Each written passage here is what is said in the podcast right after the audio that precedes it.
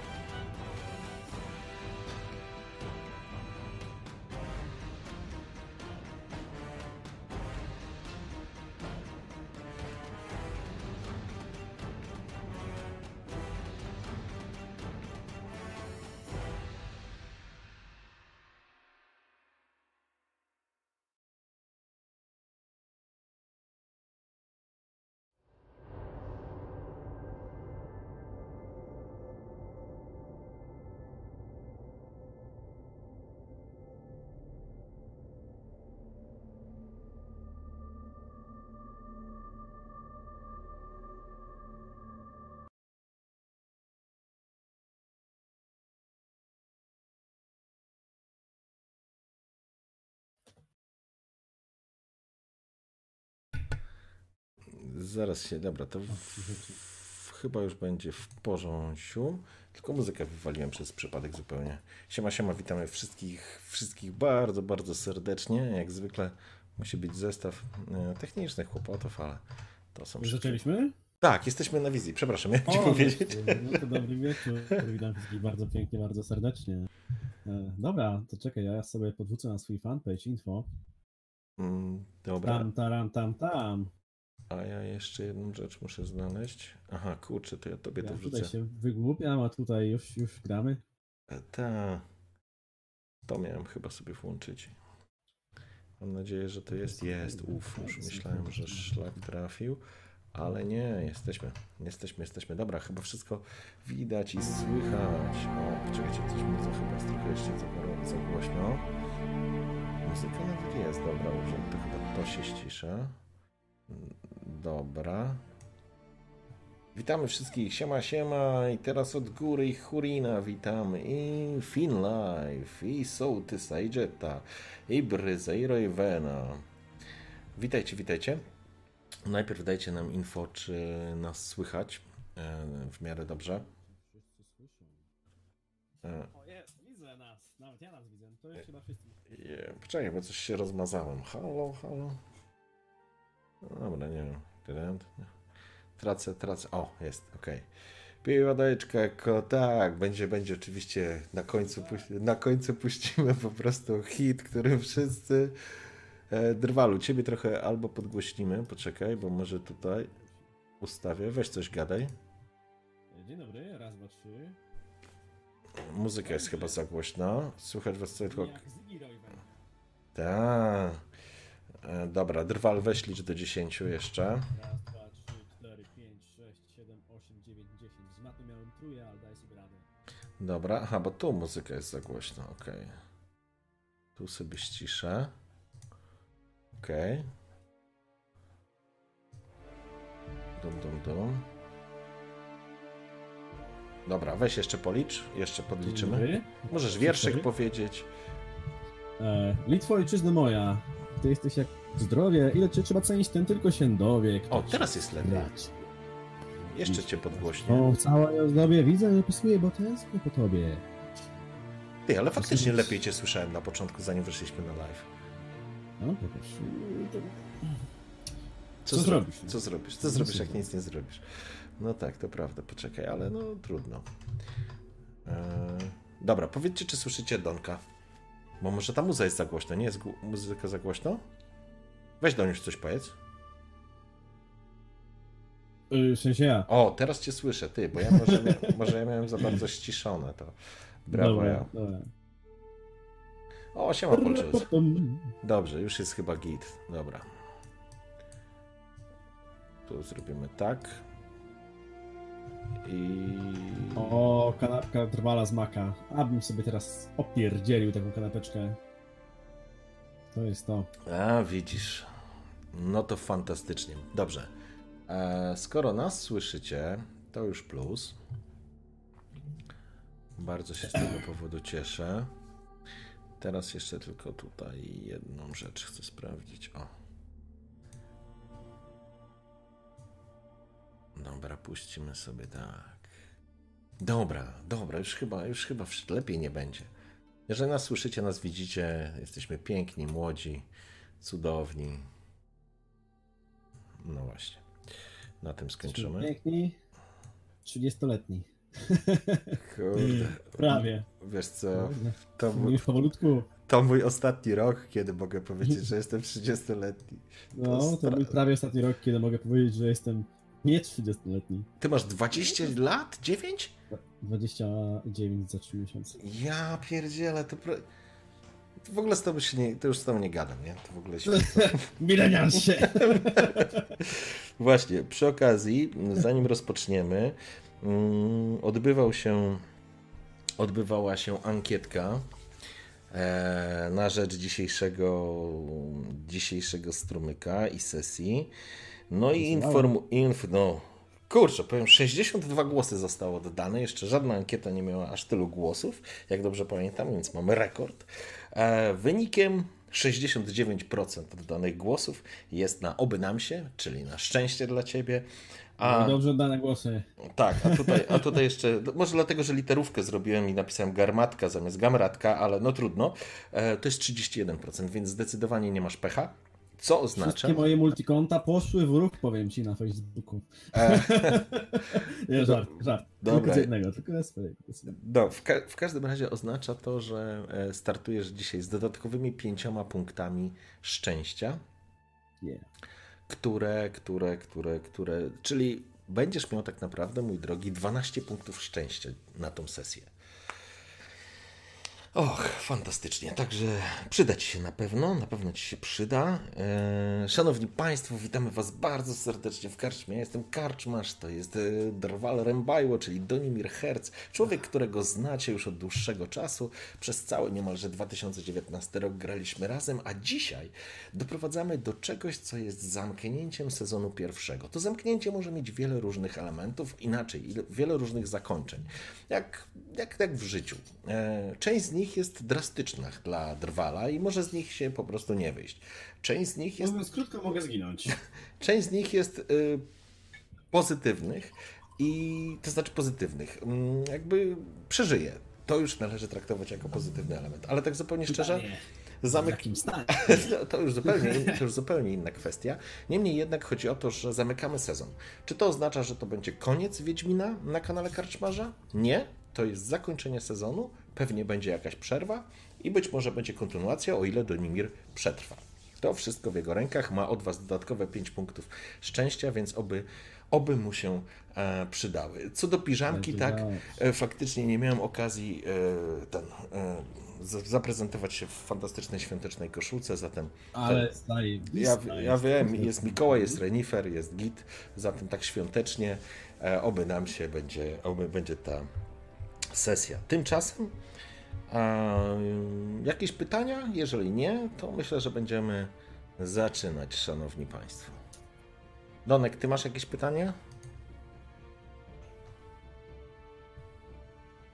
Chciałbyś o coś zapytać? Drwalu? E, Ja? Nie, słuchaj, gramy. Dobrze. Gramy, gramy. Słuchaj, czas, Dobrze, czas, czas. y, tego, Czas. żeby przeznaczenie przemówiło. I moje szczęście do rzucania kostkami. Okej, w porządku. Tak. W porządku, więc tak też się, tak też się, tak też się stanie. Nie ma Moli, więc możemy, Stanie. więc, więc zaczynajmy. Moli przyjdzie najdługo później. Jak pamiętacie, szanowni państwo? Hmm, Co nam się muzyka skończyła? Jak tu zaczynamy, to... O. Włączmy sobie taką jakąś spokojną na razie. Jak pamiętacie, szanowni państwo, ostatnia nasza sesja zakończyła się na tym, jak nasz przyjaciel Donimir Herz wyruszał wraz z piątką elfów do miejsca zwanego Doliną Róż, w której miał się spotkać z kimś, z pewną osobą, a właściwie z elfią, elfką jakąś, jakąś elfką, wiedźmą, czarodziejką, widzącą, jak chcecie to nazywać. Tego na pewno Donimir nie wie, ale wie, że się nazywa Mama Isfin. I rzekomo ta Mama Isfin ma pomóc Donimirowi rozwikłać problem i odpowiedzieć na pytania związane z, z tym freskiem, w którym miał okazję być dawno temu, z tymi dziwnymi rzeczami, które w trakcie jego przygód się pojawiały, z przeskokami, jakby ze zmianą rzeczywistości, życia i, i historii. A w międzyczasie oczywiście Donimir wkręcił się w zupełnie inne historie i, i one się zupełnie gdzieś tam potoczyły własnym losem. Ale teraz jest Donimir na zupełnie innej ścieżce. Na ścieżce, powiedzmy szumnie, powiedzmy dumnie, przeznaczenia. Z jednej strony jestem ja, czyli Donimir, a z drugiej strony, co wskazuje ostrze miecza. Zobaczycie dzisiaj. I oby przeznaczenie sprzyjało naszemu bohaterowi. O tak. E, sekundkę jeszcze. Podrzucam swój Discord, jeszcze info o streamie. Dosłownie na sekundkę. Okej. Okay. Mhm. Zanim zaczniemy. Później, ja znając życie, później będę już tak wkręcony, że, że ona będzie mnie wołać, będzie się palić, e, a ja nie będę zwracać uwagi. E, odchól sobie tylko jedną słuchawkę, nie? Żebyś... Tak, tak, tak, tak. Gdyby nie to, to już dawno sobie bym tutaj, wiesz, miał Armagedon. Już by sąsiedzi pukali. Co ty tam, panie, się drzesz? Co tam, panie, palisz? Co wy tam, Stopczyk, palicie? E, że Pusia żyje, słuchajcie, że Pusia żyje, to wszystko może się jeszcze, wiesz, jeszcze może wrócić. Wielka miłość. Zresztą rozmawialiśmy przed sesją, że przecież mógł zostać Szrekiem i zamieszkać na baglach, ale kto wie, kto wie. Zobaczymy, czy to nie było dobre wyjście właśnie. Ilu znacie królów? Ej. Dokładnie, czy to może nie było najlepsze wyjście? Dobrze. Wracamy do nas. O, nie zapomnieli i o mnie, jak miło. No, no dobra, no to obydam się. Ted, dzięki Tedzik za suba. No dobrze, Ted Skinhead, okej. Okay. Eee, dobrze, zatem zaczynajmy w takim razie.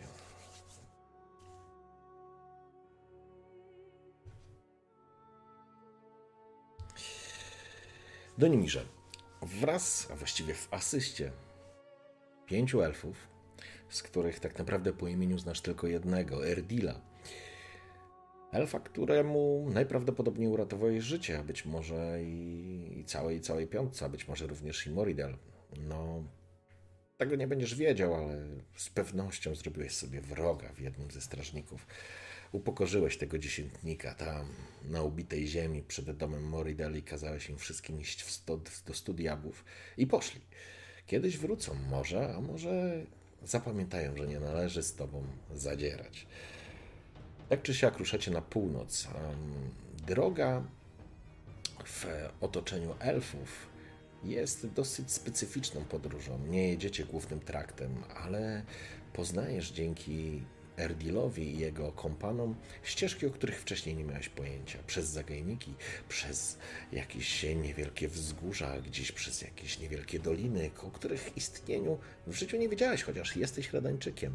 Ale to jest, to jest to, co ewidentnie mm, na czym, z czego żyją elfy, zwłaszcza te, które żyją w bandach Skojatel, których teoretycznie przecież już nie ma. Tak czy siak, to, co ci doskwiera i coraz bardziej wyczu, od, w coraz bardziej mm, odczuwalny sposób i w coraz bardziej uciążliwy sposób, to piekący ból w klatce piersiowej, który, który cię nie opuszcza już długo. A zapominasz, właściwie może inaczej, do tej pory nie miałeś specjalnie dużo okazji do tego, żeby pamiętać o tym, że należy smarować tą, tą pseudoranę, której nigdy nie widziałeś tak naprawdę, maścią, którą uzyskałeś jeszcze w Hołdborgu ale na twoje nieszczęście ta maść się już skończyła. kiedy smarowałeś e, się, że tak powiem, przed samym wyjazdem. Niestety ona już niespecjalnie pomaga. Piękne niebo, mamy początek, koniec maja, początek czerwca. To ci przypomina, że było jakieś wydarzenie ważne z końcem maja. Miałeś dotrzeć z informacjami, ale to już chyba jest daleko za tobą. Czegoś, czegoś nie doniosłeś. Być może te informacje zaważą na czyimś losie. Być może na losie całych królestw. Tego nie wiesz. Co prawda masz gdzieś ukrytą przy sobie poplamioną i zmoczoną kopertę, którą uzyskałeś od Ziegensteina, czyli agenta, z którym się spotkałeś z Muriwiel podczas swojej karkołomnej ucieczki.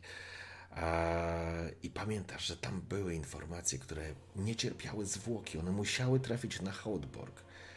Ale ty później wyruszyłeś, gdzieś walczyłeś o swoje życie, trafiłeś na moczary, zostałeś prawie królem, a później uciekałeś i walczyłeś znowu i znowu. I, i właściwie zadajesz sobie czasami pytanie, kim jesteś na dzisiaj, Donimirze? Albowiem wróciłeś na swoje rodzime e, ziemię, wróciłeś do Redanii, do słodkiej Redanii. Ale jako kto? Jako kolaborant ze Skojata? Jako ktoś przeklęty, przeklętą elfią magią, która wypełnia całego ciebie i zmienia rzeczywistość? Podróż trwała dwa dni, a właściwie można by rzec dwie noce, bo raczej podróżowaliście nocą pod osłoną mroku, w ciemnościach, przy trupy blatym, srebrzystym księżycu, który, który zbliżał się do pełni. Jesteś przekonany, że pełnia nastąpi prawdopodobnie w ciągu najbliższych, kolejnych tam dwóch dni, powiedzmy. Elfy poruszały się jak duchy.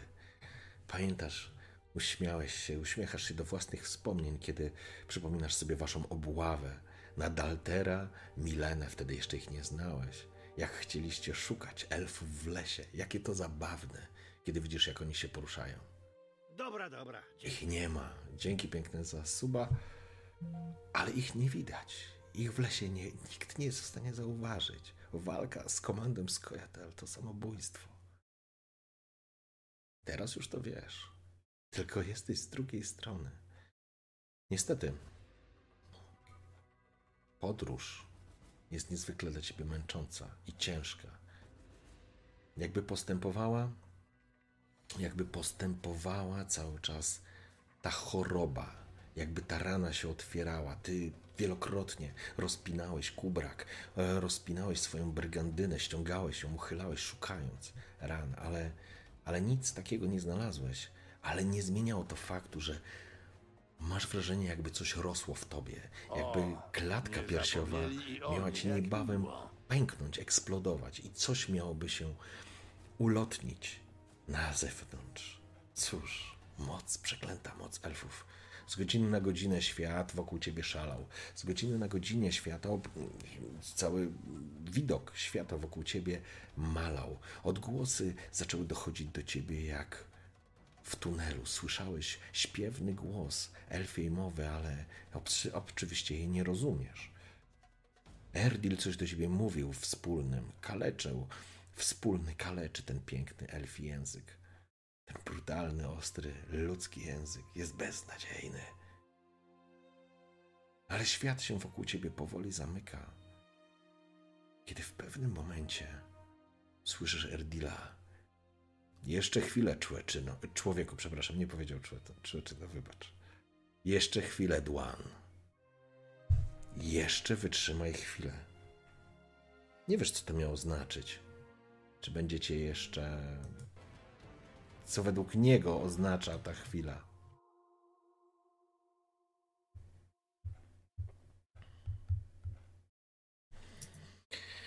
W pewnym momencie podróżujecie ciemnym jarem. Z jednej strony i z drugiej strome ściany wzbijają się do góry. Idealne miejsce na zasadzki. Jeżeli są tu elfy, na pewno was widzą. Coś mamroczesz, coś bełkoczesz pod nosem do niewirze. Coś mówisz, że cię boli, albo że potrzebujesz odpoczynku. Erdil w ogóle nie reaguje. Jeszcze chwilę. Wytrzymaj, Dłan. Wytrzymaj. Dyvel, szajs! Ruszacie coraz szybciej i szybciej. Mrok ciemność i srebrzysty błask, blask księżyca jakby był ostatnim twoim ratunkiem.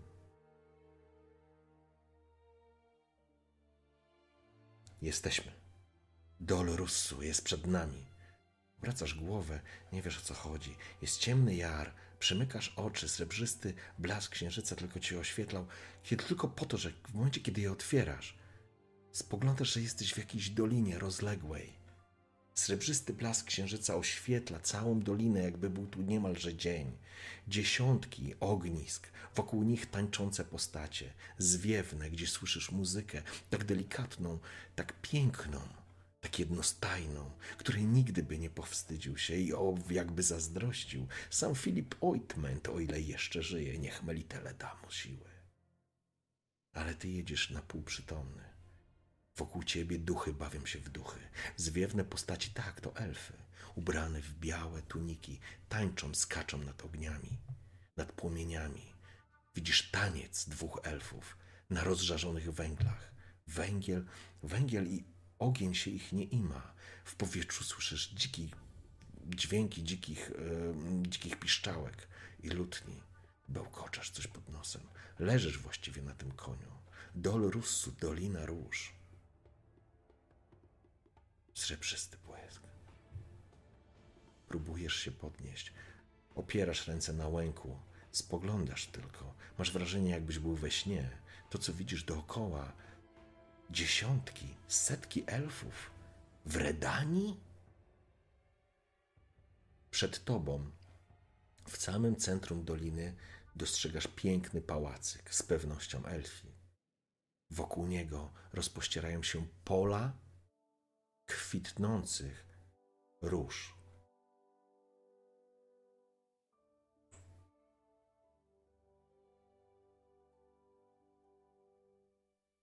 Jeszcze chwila. Ktoś podbiega, słyszysz jakieś głosy. Słyszysz dźwięki języka, którego nie znasz, ale jesteś w taki, takim stanie, że nie jesteś w stanie nawet reagować. Czujesz, jak ktoś cię po prostu ściąga z tego siodła. Świat wiruje ci przed oczami. Dochodzą do ciebie dźwięki, muzyki, ale również tego dźwięcznego elfiego języka. Po chwili masz takie poklatkowe widzenie. Widzisz, jesteś w tej dolinie, widzisz pęki pięknych róż, skaczące elfki nad ogniskiem, jak, jak zjawy, jak duchy. Elfy walczące jakby z własnym cieniem, i to muzykę, i księżyc prawie w pełni, ale nie jest jeszcze w pełni. Pojedyncze pasma chmur dopiero się przebijają przez po pewnym momencie otworzyłeś oczy, któryś raz z rzędu, ale teraz już nie widzisz nad sobą nieboskłonu, nie widzisz nieba, jesteś w jakimś pomieszczeniu i wiesz, że leżysz. Nad tobą jest elfka o bladej mlecznej cerze, wielkich orzechowych oczach, równych zębach, bez kłów i szpiczastych uszach.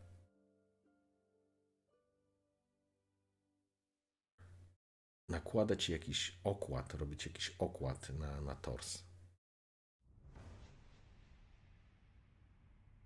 Dochodzisz do siebie, nie wiesz ile leżałeś.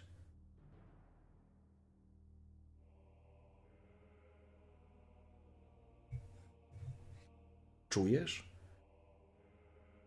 że cokolwiek elfy zrobiły, to ci pomogło. Nie, nie czujesz się zdrowy, ale jesteś na tyle silny, że możesz zacząć w końcu reagować.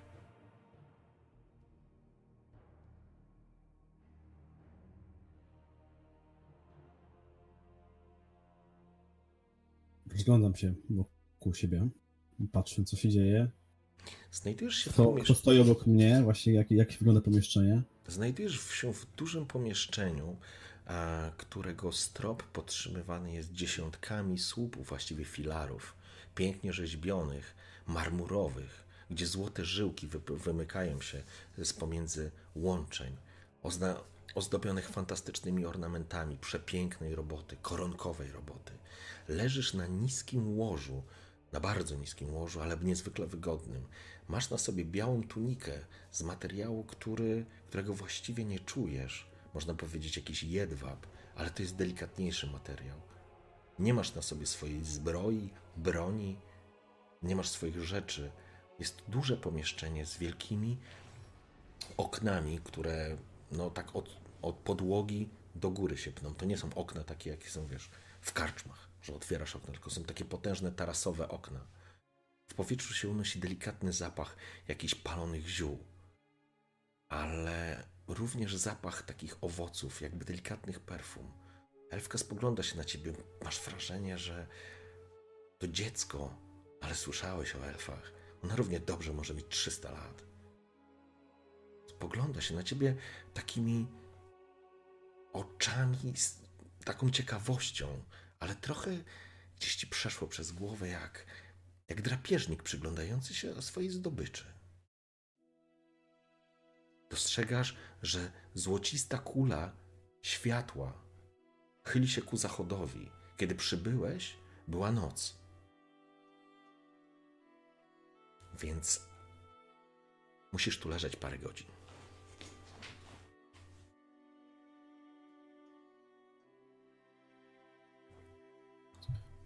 Czy jestem w stanie się podnieść e, z, z mojego posłania? Czy mam już tyle siły? Tak, opierasz się łokciami, sprawdzasz właściwie swoje możliwości. Przy pewnym zaskoczeniu nawet czujesz, że w porządku, możesz wstać, możesz usiąść i próbować wstać. Czujesz oczywiście ucisk, widzisz na sobie, że masz jakiś, jesteś obandażowany, masz jakbyś miał klatkę piersiową obandażowaną, przełożoną jakimiś płótnami, od nich e, czujesz zapach, jakiś intensywny zapach ziół, to niekoniecznie muszą być zioła, ale jest taki specyficzny zapach, którego nie rozpoznajesz, a na to masz nałożoną zwiewną a, tunikę od stóp do głów, bez rękawów jest. Mm, próbuję wstać. Próbuję po prostu najpierw oczywiście powoli się podnieść, następnie usiąść na, na moim posłaniu. Jeżeli to mnie nie, nie zmoże, to próbuję wstać na, na dwie równe nogi. W porządku. Elfka robi krok do tyłu, pozwalając ci. Jest ubrana w bardzo podobnym e, tunikę jak twoja, też bardzo zwiewną, ze srebrzystym pasem na jej biodrach. Jest bosa, nie ma żadnych innych ozdób. Ma długie, brązowe włosy związane w warkocz, w jeden warkocz. Siadasz, spogląda się na ciebie z ciekawością, jakby, jakby ci dopingowała, jakby chciała sprawdzić, czy jesteś w stanie wstać.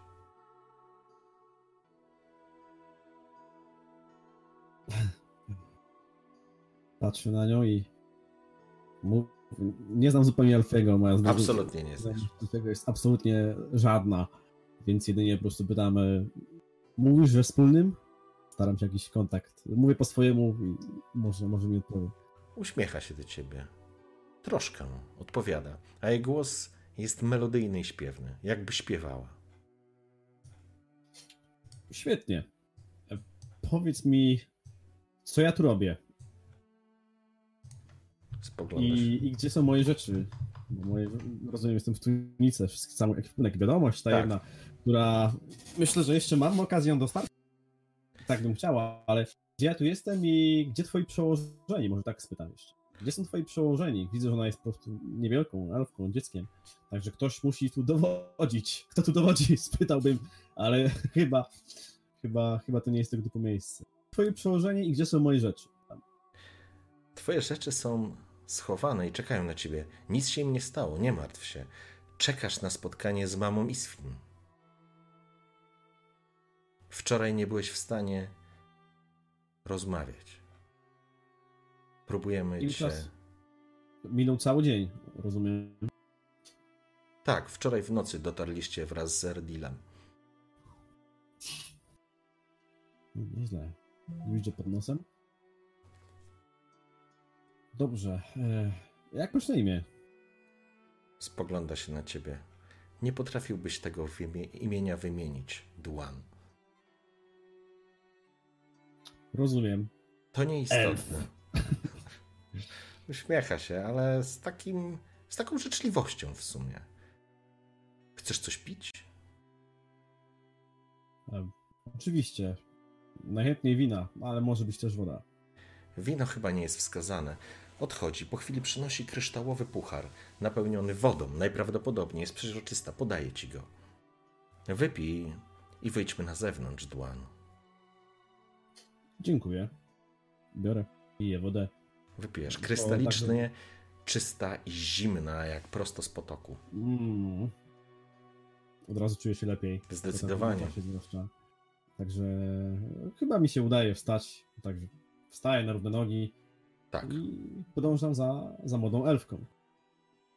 Prowadź więc, elfko. Uśmiecha się. Dłan słucha. Dłan idzie. Tak, Dłan idzie. E, twoja przewodniczka rusza. E, prowadząc cię pomiędzy kolumnami, przechodzisz, wychodzisz z tej sali na jakiś taki długi korytarz.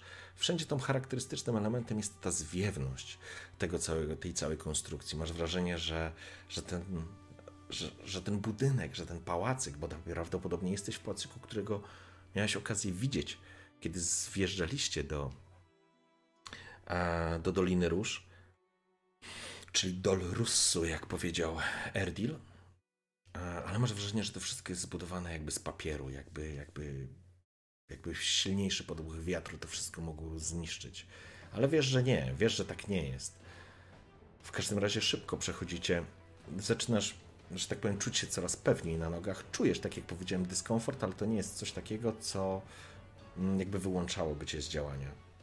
Wychodzicie z e, pałacu, wychodzicie na korytarz, wychodzicie jednym chyba z wyjść, prawdopodobnie bocznych, na przepiękne, takie mm, marmurowe schody wyprowadzają cię na ogród, który w tym momencie wygląda przepięknie. Ja wiem, że jesteś facetem, jesteś żołdakiem, jakby nie ruszają cię takie rzeczy, ale wyobraź sobie morze, morze kwiatów, morze róż.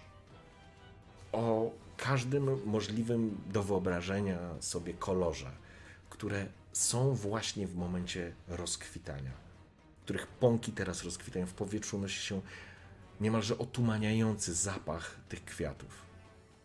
A dostrzegasz, że ta cała dolina, w której się znajdujesz, i nie masz pojęcia, czy nadal jesteś w Redanii, bo nigdy nie słyszałeś o Dolorussu, czymś, co mogłoby się znajdować w Redanii, tutaj, w tym momencie. To coś, gdzieś jesteś i dostrzegasz, że złocista kula, złocisto-pomarańczowa kula słońca chowa się za horyzont, a przed tobą pojawiają, może nie wyrastają, po prostu są, tylko dal, na dalszym planie dziesiątki, o ile nie setki ognisk, od których dochodzi również dochodzą dźwięki muzyki i zabawy. Elfka prowadzi cię. Chodźmy do ognisk. Dużo wyboru nie mam. Podążam za elfką. Tak, to prawda. Ruszać. Wychodzicie z ogrodu kolejnym wyjściem, który sklepienie, czy właściwie łukiem, pod łukiem, w niewielkim murze, który raczej ma funkcję ozdobną niż obronną. Próbujesz to szybko oszacować, gdzieś szukasz jakichś baszt. Znajduje się całkiem sporo, mimo wszystko dostrzegasz miejsc, w których dobrze ukryci łucznicy, rozstawieni łucznicy mogliby bronić tego miejsca. Ale nie jest to z pewnością twierdza, a może? Trudno powiedzieć. Zbliżacie się dalej. Muzyka, ta dzika muzyka w powietrzu znowu gdzieś furkocze, słyszysz ją. Zaczyna, zaczyna jakby nabierać tempa. Coraz bardziej i bardziej. Dostrzegasz ludzi, nie ludzi, przepraszam, dostrzegasz elfy, same elfy, które w rytm tej muzyki tańczą przy ogniskach, bawią się, śpiewają, śmieją. Może wrażenie, jakbyś był w zupełnie innych czasach? Nie dostrzegasz nikogo znajomego. Nikogo. No, ze znajomych można powiedzieć, tylko Erdila znasz. Jego nie dostrzegasz. Co mogę robić? Obserwuję młodą elfkę, patrzę na nią wymownie, tak, e, żeby wskazała mi kierunek, może osobę, ze którą mam rozmawiać. Podchodzi do, podchodzi do jednego ze stołów, na których jest e, wystawiona jest cała masa różnego rodzaju jedzenia. Pieczyw, ale nie ma mięsa. Dostrzega, że nie, nie ma tutaj mięsa. Na tym stole nie ma mięsa. Są same owoce, są same jakieś warzywa, są same jakieś płody, e, płody ziemi. Ale gdzieś dalej dostrzegasz, że są już ryby, są jakieś inne kawałki mięsa, ale to nie, są, to, to, to nie jest taka dieta typowo ludzka, więc nie ma świni wielkiej albo tura, który sobie tam leży, gdzie byś z dalterem zasiadł i sobie pojadł. Ale jesteś głodny, czujesz ten głód i czujesz, że to jest dobry moment, żeby po prostu pojeść. Także nie krępując się zupełnie e, samym elfim towarzystwem e, oraz w sumie widząc, że no, elfka prędzej czy później chyba pomoże mi skontaktować się z, z, z, z kimś innym, po prostu podchodzę bezceremonialnie do, do jednego ze stołów. Tam oczywiście, gdzie jest mięsiwo, gdzie są ryby i zaczynam jeść. Delektuję się elfim jedzeniem, które pewnie to jest pewnie jeden z nielicznych momentów w życiu, kiedy w ogóle mam okazję takie spróbować. Także W porządku. Korzysta, korzystasz z tego. napycham się, ile mogę. Napychasz się. Na zapas wręcz. Tak, dawno nie jadłeś. Można powiedzieć, że znowu dawno nie jadłeś. Twoje życie ostatnio jest strasznie trudne. A cała ta sytuacja wokoło, w, w, jest może nie tyle co dziwna, co, co zwracasz uwagę, że spoglądają się na ciebie elfy. Chyba nawet jesteś tematem rozmów. Ktoś nie pokazuje cię bezczelnie palcem. W końcu to starożytna rasa. Ale... Ale widzisz, że, że elfy dostrzegają cię. Natomiast nikt do ciebie nie podchodzi, nikt z tobą nie chce dyskutować. A elfka spogląda się na ciebie, uśmiechając się, zachęcając cię do tego, żebyś faktycznie nie krępował się i skorzystał z, z, ze stołów, z, ob- z rogu obfitości, tak naprawdę. Mama Iswin niebawem przyjdzie. Odpocznij chwilę, Duan. Z wielką chęcią. Elf. I Tak. biorę się do jedzenia. Co tamkolwiek jest. Wynajduję szybko wzrokiem, patrzę, czy jest tam może cokolwiek, jakieś wino, może coś takiego. Przechodzisz się dalej, widzisz, że w kryształowych, tak samo utkanych niemalże, kurczę, z, z powietrza kielichach znajdują się, są rozłożone kielichy i elfy z nich korzystają, jakby pili boską ambrozję. Nie masz pojęcia, co to jest, ale chcesz spróbować. Ale widzisz, jesteś jak słoń w składzie porcelany. Masz wrażenie, że to wszystko wokół jest jak utkana iluzja, rozumiesz? Jak, jak babie lato, a ty jesteś jak, jak taki troll, który idzie pomiędzy nimi. Spogl- mam z ciekawości. W końcu, no cóż, no, masz dużo gracji w sobie, takiej uwodzicielskiej. Rzuć sobie kością. K10 prosiłbym, żebyś sobie rzucił. Zobaczymy, jak, Oczywiście. jak to wyjdzie. Już szukam dziesiątki. Eee, A nie, ósemka to jest? Oj. Oczywiście, oczywiście możesz y, korzystać ze szczęścia, ale sugeruję, żebyś jednak je Nie, zachował. ja Przyda sobie- ci się. Tak, też myślę. Dziesiąteczka to jest Mhm. ta niebieska chyba, prawda? Tak. Czwarta Dobra. od lewej. Dobra, no to uwaga. Oś. No, całkiem, całkiem. Tak, idziesz. Tak, jesteś obiektem żartów, zdecydowanie, ale, ale masz wrażenie, że wypadłeś lepiej niż, niż oczekiwano. Jesteś, wyobraź sobie, że. Może to analogia, która jest dosyć odległa, ale wyobraź sobie, że jesteś w zoo i widzisz szympansa, który wykonuje jakieś zadania i za to dostaje nagrodę. Masz wrażenie, że te elfy tak się na ciebie patrzą. Z takim, jakbyś udało ci się coś, nalałeś sobie tego, tego napoju, bo to nie jest wino chyba. Nalałeś sobie do kielicha, nie rozlałeś, nie zniszczyłeś, chociaż masz wrażenie, że sam kielich ci zaraz w twoich wielkich i mocnych dłoniach po prostu pęknie. Ale nie, udało ci się. Widzisz, aż na niektórych twarzach, tych twarzach wykutych z marmuru, jakby pojawiło się takie. Tak, udało mu się, rozumiesz? Nie doceniają cię. Nigdy nie doceniali ludzi, dlatego są tu, gdzie są. W pewnym momencie. Cóż, mogę powiedzieć. E, tylko jeszcze jako... Nie będę ukrywał, że czuję się już pośród nich pewnie. To, że jeszcze mnie nie zabili, napawa mnie taką pewnością wewnętrzną i uznaję, że może nie jestem bezkarny, ale z pewnością nic mi nie zrobią, przynajmniej do czasu. E, także przy okazji odzywa się we mnie od razu moja szlachecka krew. Nalewam sobie cokolwiek tam nie jest W porządku. do kielicha. Wnoszę wysoko i Wasze zdrowie, elfowie. I wypijam solidne do dna. Spoglądają się na ciebie. Twój gest, pomimo tego, że przyjacielski, wzbudził raczej zniesmaczenie. Wychlałeś cały kielich wina, ale chyba zrobiłeś to celowo. Ach, gdyby to był Dalter, gdyby tu choć przez chwilę był Dalter, dalibyście im do zrozumienia, co o nich myślicie. Jak się pije. W pewnym momencie dostrzegasz, że spośród tych elfów ktoś rozpycha te elfy. Po prostu tak idzie mocnym, szybkim krokiem w twoim kierunku. Z pewnością w twoim kierunku, bo, bo te elfy po prostu albo schodzą mu z drogi, albo zostają rozepchnięte. Spoglądasz? Trochę taki jeszcze poirytowany, ale widzisz, że ktoś idzie do ciebie wysoki. Tak, z pewnością jest to elf. Nie jest ubrany w tunikę, w skórzaną, ma na sobie skórzany kaftan, skórzane spodnie, wysokie buty. Idzie mocnym, nie elfim krokiem. Chociaż nie, jest przy tym cholernie, diabelnie. Idzie z taką diabelną z gracją. Ale kiedy spoglądasz wyżej, widzisz, że jego pas ma, ma na biodrach pas, za którym ma miecz, natomiast na plecach kołczan. I widzisz również łuk. Spoglądasz na twarz. Nigdy go nie widziałeś, ale słyszałeś o nim. Na oku ma oko przesłonięte opaską. O nie. Smukła twarz. Idzie. Widzisz, odległość między wami to jest 20 do 30 metrów, ale ona się zbliż, skraca w rytm jego kroków. Idzie do ciebie po prostu rozpychając. Jego twarz jest ściągnięta w grymasie. Stoisz i czujesz się nagi do Niemirze, bo jesteś tylko w tej cholernej tunice i trzymasz puchar. Ale on idzie, mija jakieś ognisko, ktoś grał, przestał grać, nagle jakby ta odległość, która skraca się między tobą a nim, jakby powodowała, że jesteście w jakiejś strefie ciszy. Elfy przestają rozmawiać, śmiać się, dyskutować, grać.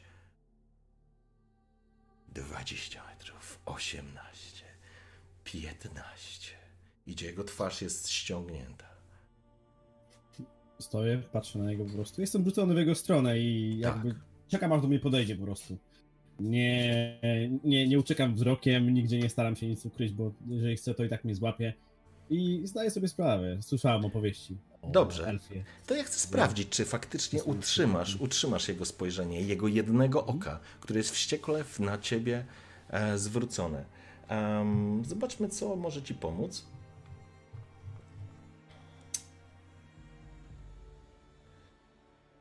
Odwaga, mój drogi. Odwaga i siła woli, czyli will i courage.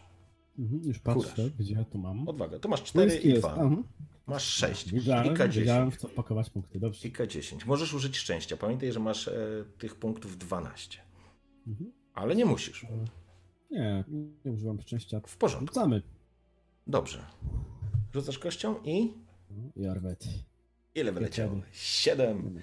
7. E, 11. Spoglądasz. Byłeś bliski, czułeś to, ale jego oko jest tak nienaturalne, jest tak wściekłe. Nie jesteś w stanie utrzymać. Nie jesteś w stanie utrzymać spojrzenia. Opuszczasz lekko wzrok, ale nie tak, wiesz. Starałeś się tego nie zrobić, mm, żeby nie umknąć, ale zejście z linii wzroku już, już jest swego rodzaju porażką. Puszczam. dwan hantala teke. Haneja jada tane. Tamanon tuntujen paikan sit. Wskazuje na ciebie palcem. Jest cisza. Nie słyszysz nic. Nawet świerszcze kurwa przestały grać. Nie rozumiesz absolutnie, co on do ciebie powiedział. Masz wrażenie, że powiedział tylko dłan w drugim słowie albo w pierwszym zdaniu do ciebie. E, Jestem w stanie coś zrobić, czy jestem tak jakby sparaliżowany jego obecnością? Je, jest, jesteś w szoku, oczywiście możesz reagować, ale faktycznie sytuacja zrobiła się bardzo napięta. Natychmiast ją wyczuwasz. Mhm. Patrzę na niego, więc Spogląda I- się na ciebie. mówię. Jorwet. Masz, jego twarz jest e, roz... Jego twarz jest synonimem wściekłości. O, to jest dobre określenie. Wskazuje na ciebie palcem. Cały czas jest cisza, nikt nie reaguje. Kiedy powiedziałeś Jorwet, podnosisz puchar. Widzisz, że zagryza zęby, widzisz, że zagryza zęby, nie ukrywa swojej wściekłości. I spokój, nagle. Nie miałeś pojęcia, kiedy ktoś by do ciebie podszedł. Nigdy byś tego nie wyczuł. Nie usłyszał. Hilia Jorwet. Han Wirmane. Ej, ole, oj, kataola, talla! Wskazuje palcem na ciebie. Obok ciebie dostrzegasz kobietę o srebrzystych, długich włosach opadających jej do pasa. Jest ubrana w taką samą tunikę jak ty, ale wymalowana jest, czy ozdobiona jest srebrzystymi oz, mm, jakimiś ozdobami. Jej twarz, pomimo że elfki, jest stara, a oczy są mleczne. On wskazuje na ciebie palcem. Ej, ola, oje, keta ola, tala! Wskazuje na ciebie z wściekłością. Jorwet! Tarwitze Wein! I w tym momencie opuszcza rękę, opuszcza głowę, skłania się do niej, do niej, nie do ciebie absolutnie. Antexia it fin. Obraca się i odchodzi. Ty stajesz obok, czujesz, że tunika przykleja ci się do spoconych pleców. Obracasz się. Obok ciebie stoi kobieta, którą. Pierwszy raz widzisz starego elfa. Tak bym to powiedział. Nawet nie słyszałeś o kimś takim jak stary elf. A tu widzisz elfkę, która ma pomarszczoną twarz. Jest, tak jak powiedziałem, ubrana jest niższa od ciebie, jest drobniejsza. Masz wrażenie, że jest jak. O, przepraszam, coś tam się stało z muzyką. E, masz wrażenie, że po prostu jest jak witka, no. Złamałby się w rękach. Spogląda się na ciebie mlecznymi oczami. Witaj, Duan. Wybacz memu bratu. On po prostu was nienawidzi, ale nic ci się tu nie stanie. Wyciąga do ciebie dłoń.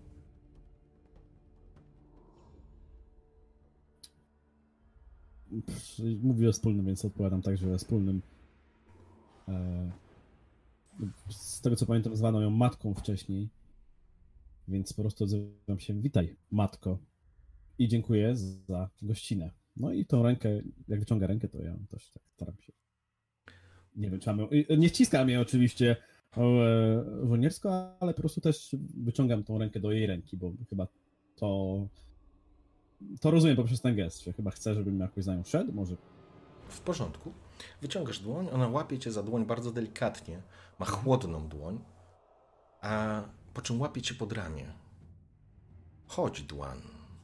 Czas, żebyś zrozumiał swoje przeznaczenie. Ruszasz z nią? Do, dobrze, matko, oczywiście. Po to tu przybyłem. Uśmiecha się. To znaczy, ona się nie uśmiecha. E, ja się uśmiecham do ciebie, przepraszam, to takie głupie. Nieważne. Ruszacie. Spogląda się, to znaczy, nie wiesz, czy ona jest niewidoma. Trudno, trudno to określić. Natomiast oczywiście idziesz z nią, ona jakby opiera się o twoje ramię. Nazywam się Mama Iswin i jestem odpowiedzialna za to miejsce. Jak ci się podoba Dolina Róż? Tak chyba to się nazywa we wspólnym, prawda? Dokładnie tak. Przyznam szczerze, że jestem zaskoczony. Zaskoczony, że takie miejsce istnieje, gdyż o ile myślałem, iż znam Redanie jak własną kieszeń, to nigdy jeszcze nie trafiłem do tego miejsca. Nie będę także ukrywał, że nie spodziewałem się, iż znajdę je tak bardzo zatłoczone. Uśmiecha się, spogląda, uśmiecha faktycznie na jej twarzy. Nie, nie, to nie ma tutaj skojarzeń z, z jakimś zombie, absolutnie nie. Uśmiecha się i zupełnie przyjacielsko zwraca w twoją stronę twarz. Faktycznie czujesz się troszeczkę niepewnie ze względu na to, że nie widzisz jej źrenic, ale, ale uśmiecha się przyjacielsko. obraca się do ciebie. Dzisiaj mamy święto, święto rozkwitu. Wszystkie róże w dolinie będą dzisiaj kwitnąć. To przepiękny widok.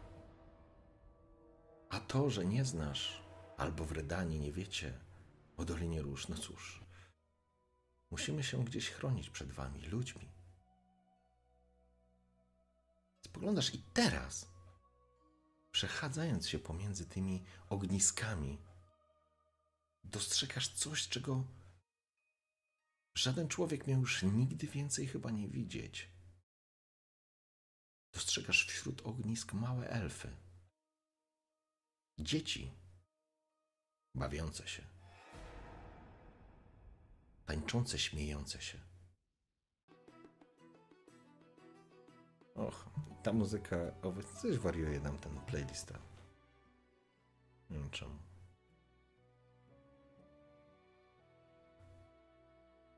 Dolina Róż jest azylem dla tych, którzy zostali.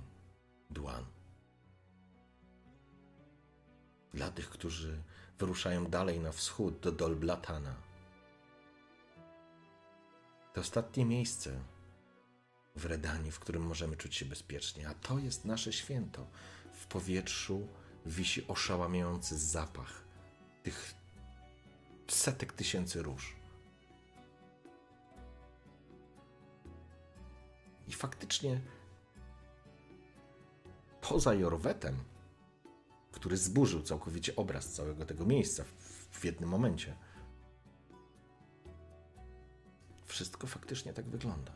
Jakby to był azyl, jakby to był raj. Może ostatnie takie miejsce, może jesteś ostatnim człowiekiem albo jedynym człowiekiem, który w dzisiejszych czasach mógł zobaczyć, jak wyglądają faktycznie enklawy, elfie enklawy. Kobieta prowadzi cię w kierunku pałacyku.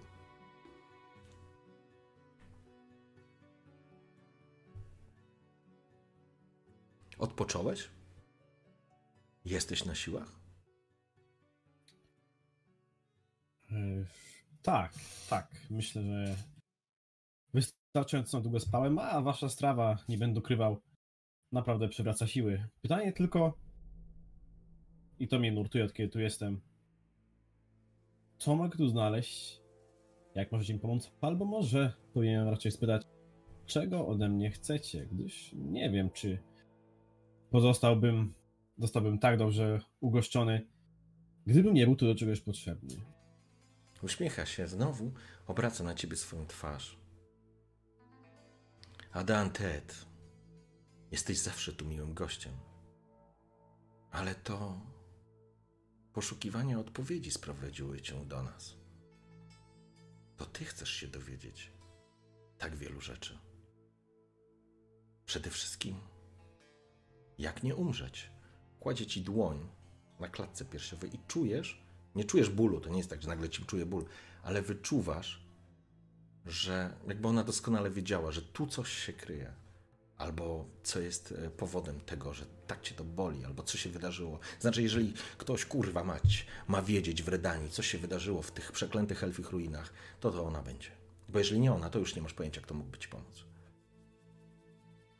Może tak pozwala mi się dotknąć, rzeczywiście e, spokojnie podchodzę do tego, bo widzę, że nic mi nie grozi, ale po prostu patrzę jej w oczy i spytam się, może zapytam inaczej, dlaczego mi pomagacie?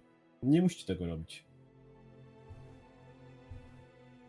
Wy ludzie uważacie, że żyjemy tylko i wyłącznie przepowiedniami, ale jest trochę prawdy w tym.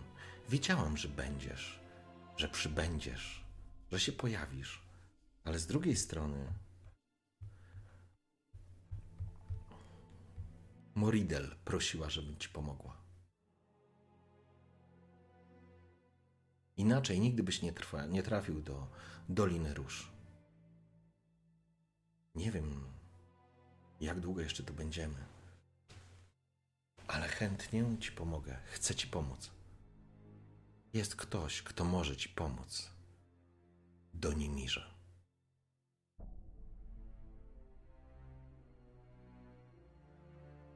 Ro- Rozumiem.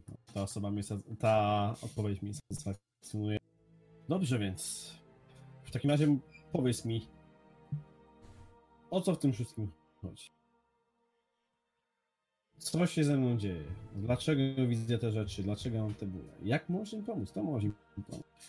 Nie będę ukrywał, że dosyć utrudnia mi to życie i boję się, że wplątałem się w coś, w co wplątywać się niekoniecznie chciałem. Spogląda się na ciebie ponownie. Jesteś nosicielem fresku, Donimirze. Jesteś jego elementem. I dopóki nie scalisz się z całością i nie uwolnisz tej energii z siebie, dopóty nie będziesz mógł normalnie żyć. Jesteś wybrańcem, jesteś przeznaczeniem. Albo wybrańcem przeznaczenia. Wy w to nie wierzycie, tak nie chcecie w to wierzyć. Chociaż cała wasza historia opiera się na przeznaczeniu. Znasz historię Białego Wilka, prawda? I księżniczki Cyrilli. to jedna z waszych najpiękniejszych legend. Uśmiecha się. Geralt, Geralt, uśmiecha się. Przechodzicie przez ten, tą bramą.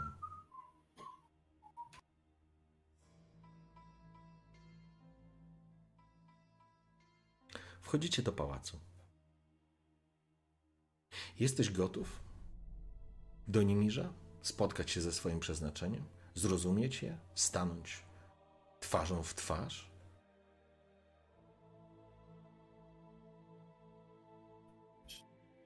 Jak nie teraz, to kiedy? Tak, oczywiście. Próbować. Przeznaczenie jest tylko jedno, a prędzej czy później musiałbym się z nim spotkać. Niekoniecznie, ale już się sam o tym niedługo przekonasz. Wychodzicie, prowadzicie, weszliście, przepraszam, z powrotem do, mm, do tego pałacyku. Ponownie po jakimś innym wejściem zupełnie, ponownie po pięknych, białych, marmurowych schodach, które przecięte są tysiącem srebrnych i złotych żyłek, mieniących się tak fantastycznie w tym blasku księżyca. Z każdym krokiem czujesz, że ucisk na klatce piersiowej się zwiększa, ale to nie chodzi o to, że cię boli bardziej, tylko jakby podkreślał swoją obecność.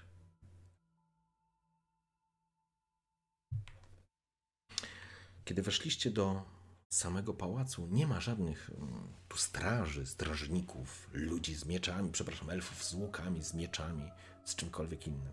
Nie. Jest tu cisza, jest tu spokój jest tu są otwarte przestrzenie, jakby nie było ścian, wszędzie są tylko dziesiątki kolumn.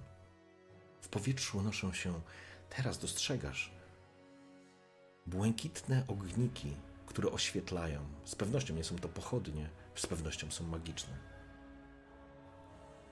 Być może dlatego wyczuwasz tak coraz dobitniej tą obecność w klatce piersiowej. Schodzicie z zawieszonymi w powietrzu schodami. Schodzicie w dół. Zaraz wszystko się wyjaśni, Donimirze.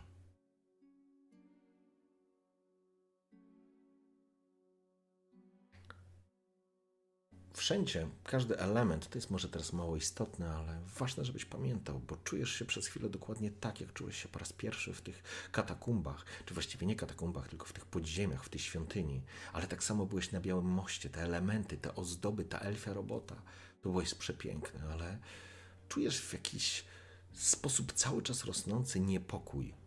On wzrasta, być może jest to strach przed konfrontacją, być może to całe miejsce jest na tyle dziwne, że nie czujesz się w nim komfortowo. Chodzicie do sali. Potężne filary podtrzymują strop. Jesteście poniżej poziomu ziemi, na pewno. Ale nie czujesz tutaj wilgoci, nie czujesz stęchlizny, nie czujesz niczego. Słyszysz szemranie e, jakiegoś strumienia.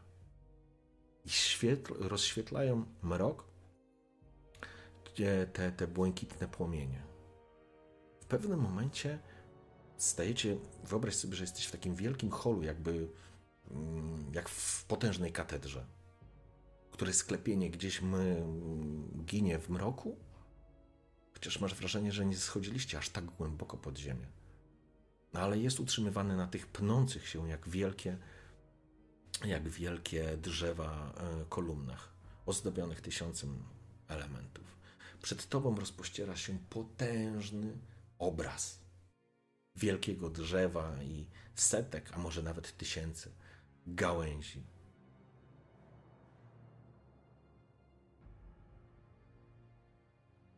Jesteście sami.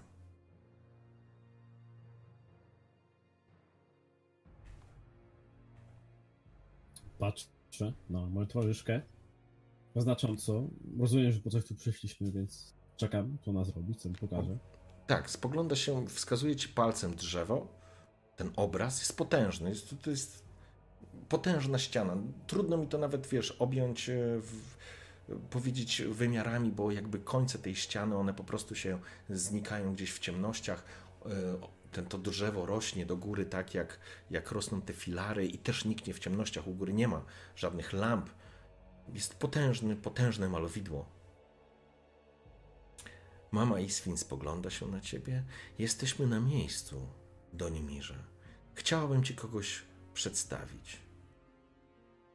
Obraca się. A Wallachu?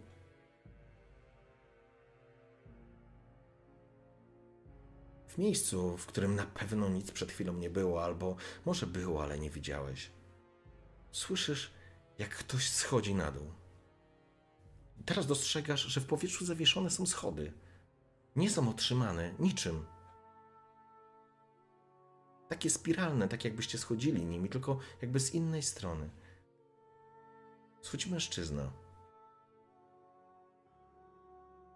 Gdzieś być może słyszałeś to imię, ale nie potrafisz określić, z czym ono się wiązało.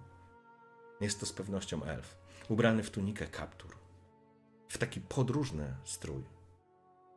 Siwe, może nie siwe, ale takie piaskowe włosy, ma zaczesane do tyłu, bardzo prostą twarz. Wygląda na dużo młodszego niż ona. Spogląda się bystrymi oczyma. Uśmiecha się, pokazując rzędy równych zębów. Skłania się. Skłania się przed elfką. Ale nie jakoś tak, powiedziałbym, dosadnie czy przesadnie, raczej grzecznościowo, a nie uległościowo. Grzecz, grzecznościowo, a nie ulegle, to chciałem powiedzieć. Spogląda się na ciebie, uśmiecha się delikatnie. Witaj, Donimirze. Jestem Awallach. Jestem tu po to, aby dać ci odpowiedzi. Spogląda się, wskazuje ręką. Tam, gdzie jakby wskazywał dłonią e, ten obraz, masz wrażenie, to drzewo jakby zalśniło, tak jakby punktowo wskazywał, wiesz, oświetlał dany obszar. Dotarłeś do domu, do Nimirze. Odkąd stałeś się nosicielem fresku, teraz wszystko będzie dobrze.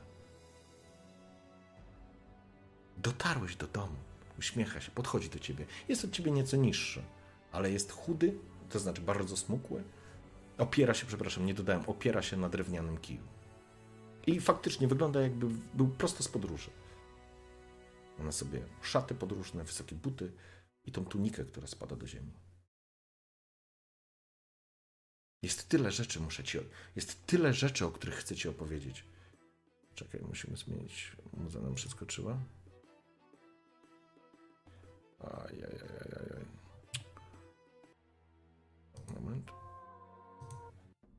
Sorry, przepraszam. E, gdzie to jest już, już? To miało być. Już. Wybacz. Kładzie ci delikatnie rękę na ramię. Jak się czujesz? Do Nimirze. Jesteś gotów poznać swoje przeznaczenie? Dobrze, Awallachu, i wdzięczny jestem za tak serdeczne e, powitanie mnie pośród Was. Niemniej, nie wiem czemu, ale trochę mnie niepokoją twoje słowa. Pierwszy raz widzę to miejsce i bynajmniej ciężko mi nazwać je swoim domem. Nie wiem, jak to się skończy, dlatego chętnie dowiem się więcej, o co tutaj po prostu chodzi. Uśmiecha się. Oczywiście. Masz prawo czuć się nieco zagubiony. Ale fresk cię zabija i wiesz o tym, Donimirze. Ale jesteś w domu. I twoje poświęcenie będzie nagrodzone. Twoje cierpienie będzie nagrodzone. Jak długo nosisz fresk ze sobą? Obraca się, jakby idzie wzdłuż mm, samego malowidła, dotykając ręką ściany. Obraca się do ciebie. Poświęcenie i cierpienie, fala. Ale dobra, słucham. Yy, I odpowiadam. W sumie sam nie pamiętam, ile, ile czasu minęło, ale z pewnością niedługo. Odpowiadam. No, z, z pewnością nie, nie aż tak długo, jak mógłbym go nosić, gdybym tu nie trafił. Jesteś, Nie będę ukrywał, że nie jest to miłe uczucie. jesteś przekonany, że mógłbyś jeszcze go długo nosić? Jesteśmy tu po to, aby ci pomóc. Nie obawiaj się. Gdybyśmy chcieli twojej śmierci, już byś nie żył. Prawdopodobnie wczoraj byś zginął wycieńczony przez moc, której nie jesteś w stanie opanować.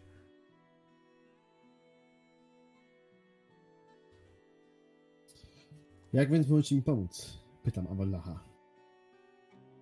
Uwolnimy energię, która zespoli się z freskiem, a ty w końcu poczujesz się wolny i wrócisz do normalnego życia. O, to do mnie przemawia, jak najbardziej. Choć nie będę ukrywał, że chciałbym poznać o co w ogóle tu chodzi. Czym był ten fresk? Dlaczego akurat to padło na mnie i jakie jest jego znaczenie? Czy ktoś kiedyś poznał przeznaczenie? Zostałeś wybrany, albo pojawiłeś się w odpowiednim miejscu w odpowiednim czasie. Przypomnij sobie sytuację, w której po raz pierwszy spotkałeś się z freskiem. Jaką podjąłeś decyzję i jak za nią zapłaciłeś? Nasze decyzje i nasze czyny są zawsze brzemienne w skutki ale zostałeś pobłogosławiony. Teraz z powrotem wraca do ciebie. Chociaż cierpiałeś, bo musiałeś współistnieć z mocą, której nie rozumiałeś. To starożytna elfia moc. Ale nie przejmuj się. Skoro tu dotarłeś, to przeznaczenie chciało, abyś dotarł. I w tym samym momencie staniesz się wolny. Nie jesteśmy ci wrogami. Zresztą bez naszej pomocy umrzesz. Fresk cię zniszczy, czujesz to. Czyż nie?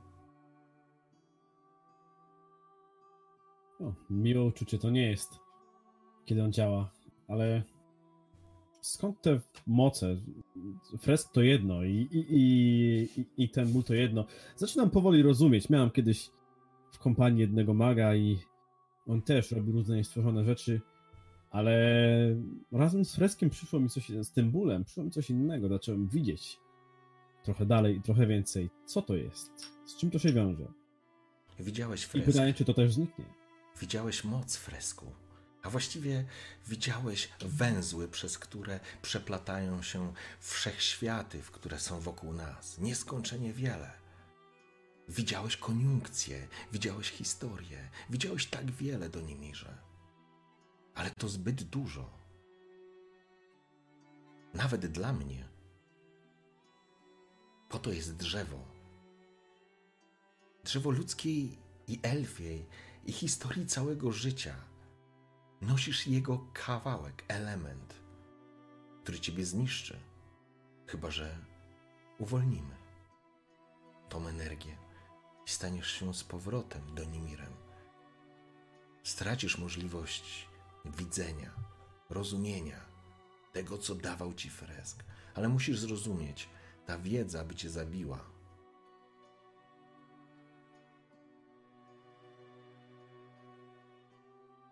Powoli zacząłem żałować, że zamiast spędzać czas na dworskim życiu, nie spędzałem go, w bibliotece. Może wtedy bym lepiej to zrozumiał. Ale podjąłbyś taką samą decyzję, słyszysz matkę Isfin za sobą. Tak jak wtedy. Uratowałbyś ją. I zapłacił największą cenę. To poświęcenie dla starszego ludu. Pamiętamy o tym, Duan. Jesteśmy Twoimi przyjaciółmi.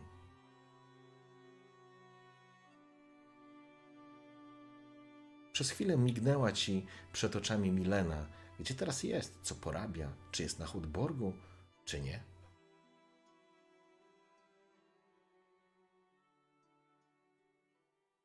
Co się później stanie? Jak już oddam tą moc? Czy, czy ma to jakieś znaczenie? Czy wam to w czymś pomoże? Czy jest to po prostu część czegoś większego? Jest to część naszego świata i moc, która musi być w nim zawarta. Jest elementem życiowym, ale zauważyłeś już wcześniej, podczas swojej wizji, co się zbliża, co jest nieuchronne. My na to mówiliśmy Teteiret. Ale doskonale wiesz, że nadchodzi kolejna koniunkcja, kolejne przenikanie się światów. Nie wiemy co i w jaki sposób to co spowoduje. Ale być może dla nas wszystkich jest to nową szansą, a być może całkowitą zakładą. Na pewno nie będzie to za naszego życia.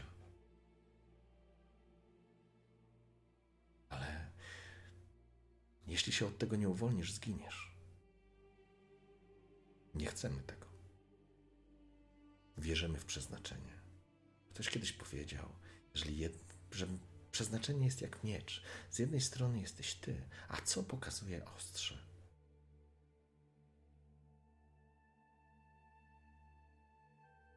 No, chwilę się zastanawiam, ale widzę, że rzeczywiście cokolwiek bym o elfach nie myślał, a jednak pod, w ciągu ostatnich wydarzeń nabrałem do nich dużo więcej e, szacunku, może też ufności niż, e, niż wcześniej. E, ale, ale widzę, że po prostu nie ma, nie ma innego wyjścia. Dobrze. Daj mi przeznaczeniu to, czego chcę. Uśmiecha Co teraz na Wallachu? Uśmiecha się. A, dobrze, zatem tak się stanie. Podejdź bliżej. Podejdź do drzewa. Wskazuje tą ścianę z tym malowidłem. Podchodzę. Nie będziesz pamiętał Doliny Róż. Chcę ci to powiedzieć już teraz. Ale będziesz żył swoim życiem. Długo i szczęśliwie. To trochę nieuczciwe. Od razu mówię. Ta wiedza również mogłaby być niebezpieczna dla ciebie.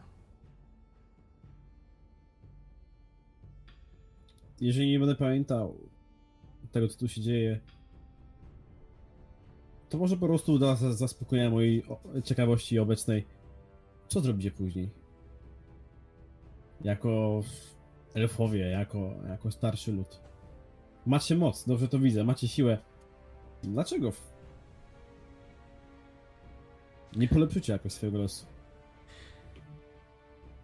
Mimo wszystko nie jesteśmy w stanie zmienić przeszłości. A prawda jest taka, drogi Donimirze, mówi Awallach, że tylko koniunkcja daje nam szansę na to, żebyśmy odrodzili się ponownie. Musimy ruszyć jako stare plemię, starożytne plemię i znaleźć sobie inne miejsce do życia. To jest dla nas ostatnia szansa. Ludzie zepchnęli nas. To, co teraz tutaj widzisz, jest zaledwie skrawkiem naszej potęgi, którą roztrwoniliśmy. Nie mamy szans. Ten świat jest wasz. Ale widziałeś dzieci bawiące się przy ogniskach. One mają jeszcze szansę. Ale ani tu, ani w Dolblatana. Nie ma dla nich miejsca.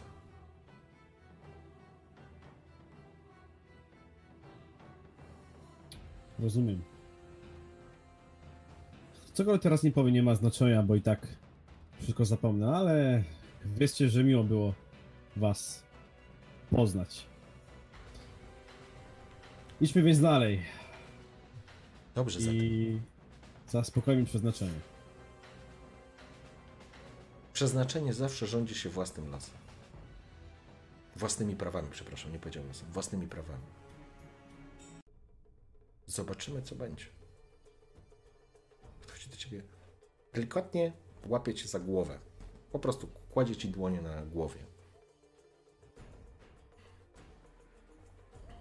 Pomyśl o najszczęśliwszym momencie swojego życia, Donimirze.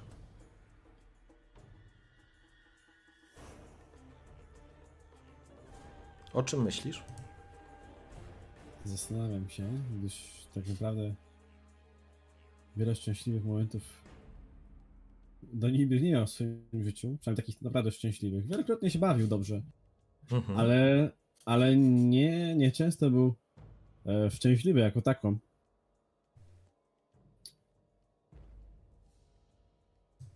Może niech to będzie. Niech będzie moment, w którym otrzymał swój pierwszy miecz. Dawno, dawno temu, kiedy był jeszcze dzieckiem, kiedy był, był jeszcze. E, żył jego ojciec, żyła jego rodzina, tak? E, był szlachcicem. Otrzymał swój pierwszy miecz, zasłużył na niego.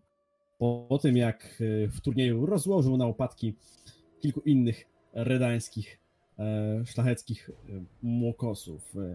To był taki swego rodzaju turniej, tak? Wtedy to właśnie no, rodziny poprzez, poprzez właśnie typowe rycerskie obyczaje troszkę się chełpiły swoimi latoroślami i wtedy właśnie, wtedy właśnie Donimir pokazał swój, swoje zdolności, już wtedy zakochał swoje zdolności e, walki. Dopiero po tym turnieju właśnie otrzymał na własność swój pierwszy miecz. I było to, był to moment, który zawsze do- dobrze pamięta. Był wtedy dzieckiem, był wtedy szczęśliwy. Także o tym pomyślał. To był taki moment, w którym zupełnie odpłynąłeś, gdzieś szukając faktycznie szczęśliwych wspomnień, szczęśliwych momentów swojego życia. Życia, które było jeszcze przed zamachem, przed samosądami, przed śmiercią Twojego ojca i później śmiercią Twojego dziadka i Twoją ucieczką z Redanii. Na długo przed tym jeszcze Twój brat żył. To jeszcze było na długo przed pierwszą wojną północną, przed Sodem, na której zginął Twój brat. Czujesz delikatny dreszcz przechodzący całe- całe Twoje ciało i takie ciepło rozlewające się od stóp do głów. Słyszysz Awallacha, który szepcze Onelma klanista mailma statuan. Odpływasz.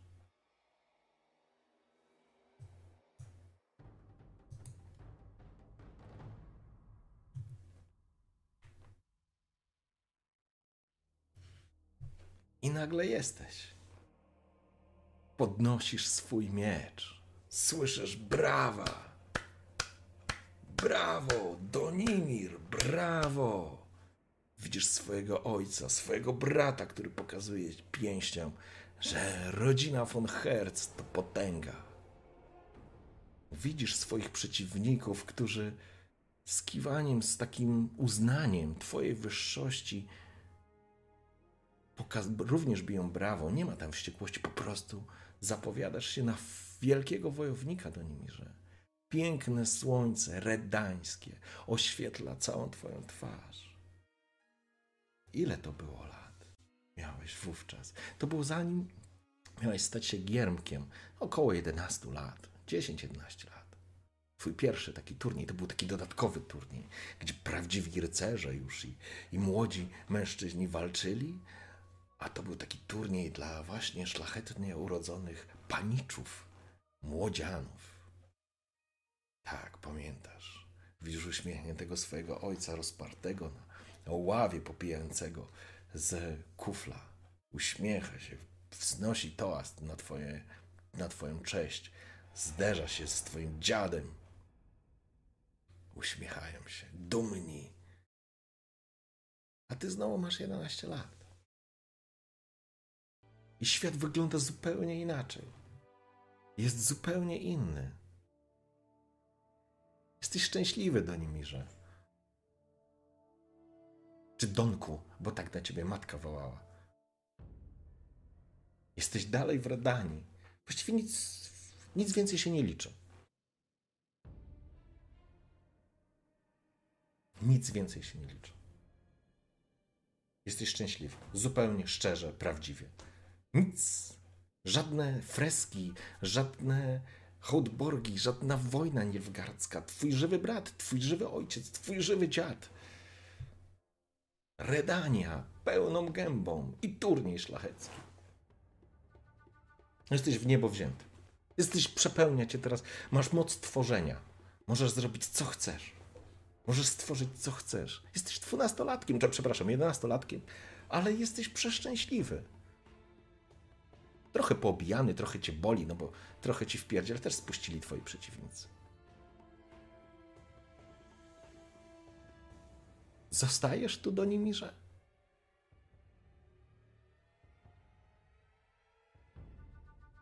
To wszystko jest, e, jest oczywiście dla mnie wspaniałe, tak? Znowu czuję tą euforię, to, to szczęście z tamtego czasu, ale, ale Pop- mimo wszystko... Poprawka. To nie jest szczęście z tamtego czasu.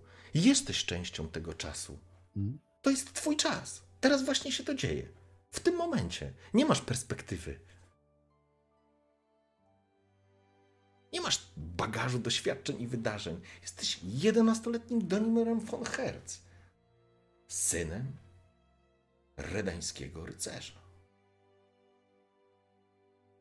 Świat jest piękny.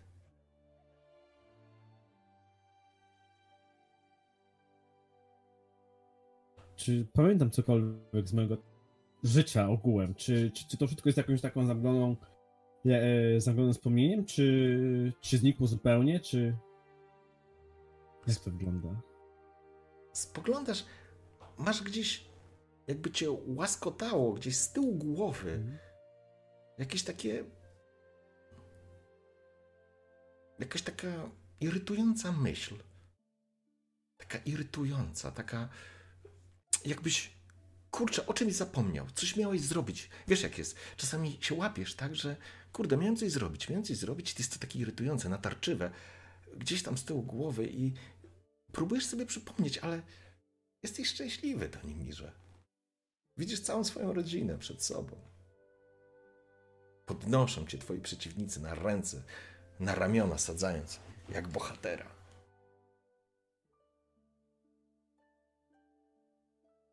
Ale ta myśl gdzieś się wierci.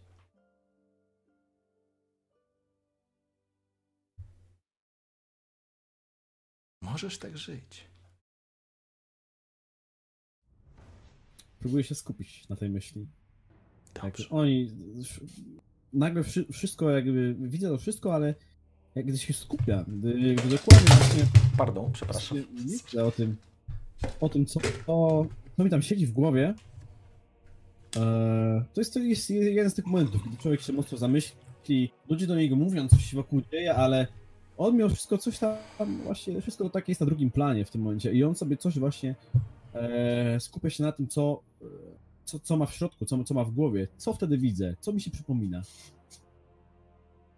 Dobrze. to, to uczucie właśnie, to, to nie daje mi spokoju, skupiam się zupełnie na nim, więc nagle wszystko jest wokół jej istnieje, tak, widzę, rzeczywiście jest to wszystko szczęśliwe, ja jestem szczęśliwy, ale, ale nabiera taki kolor szarości i skupiam się właśnie na tym, co takiego mnie tam drąży. Już ci odpowiadam, drogi Donimirze. Wybaczcie za ten huk, to był zupełny przypadek. Naprawdę nie chciałem zrzucić kawałka plastiku na głośnik. Ale wracajmy. Coraz bardziej ta myśl jest coraz jakby odleglejsza. One, masz o niej, masz jej świadomość, ale jest coraz bardziej odległa, od, coraz bardziej odległa. Cały czas czujesz tą euforię, tą radość, to szczęście. To jest twój najszczęśliwszy moment w życiu. Sam o nim pomyślałeś patrzysz, patrzysz na tych ludzi, patrzysz na swoją rodzinę. Sorry. I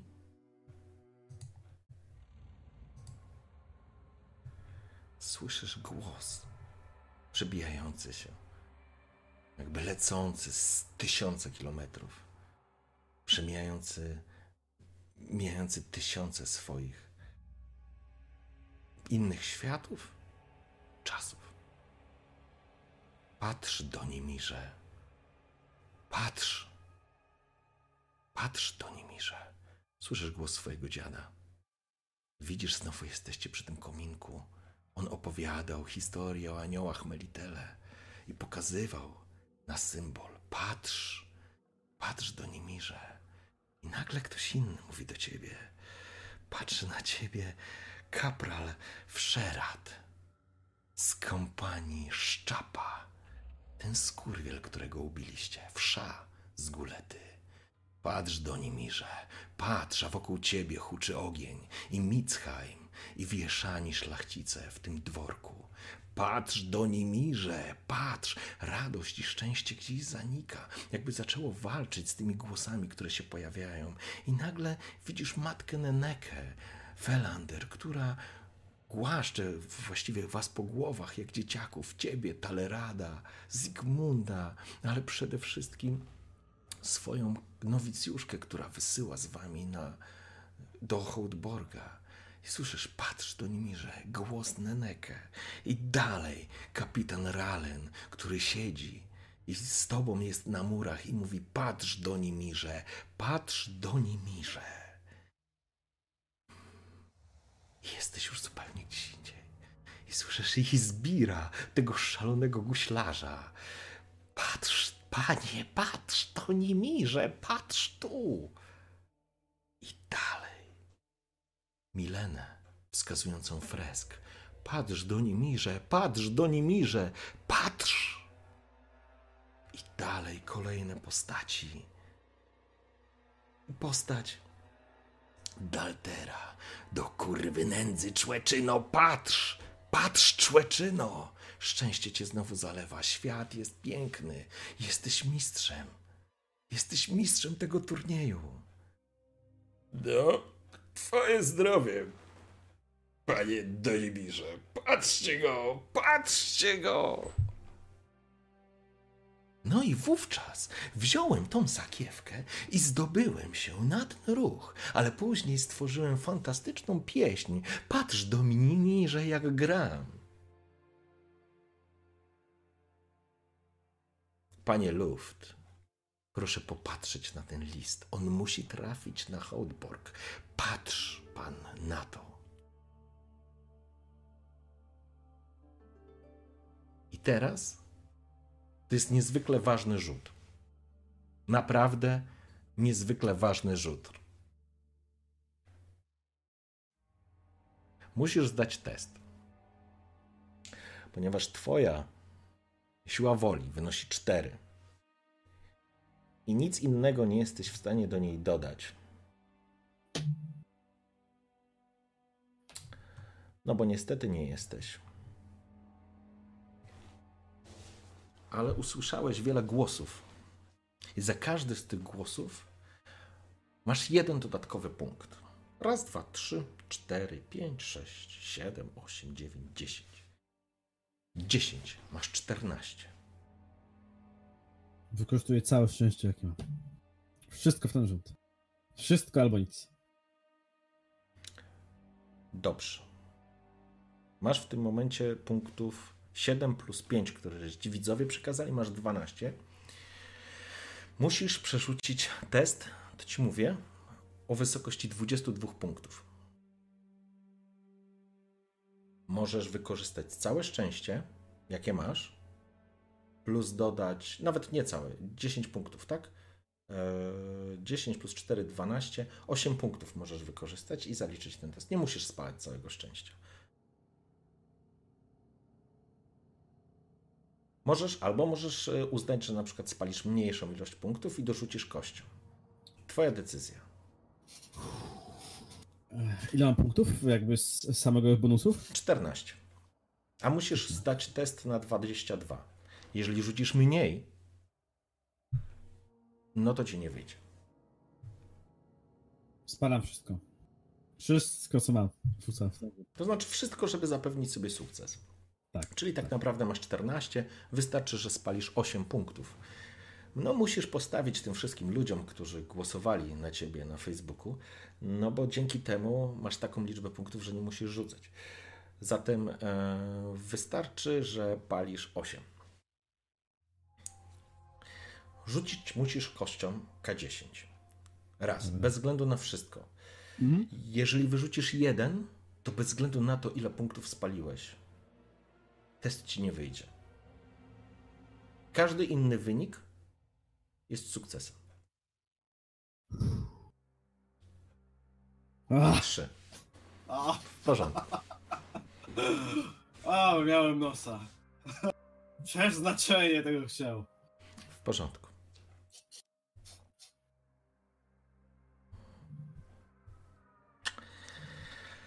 Okej.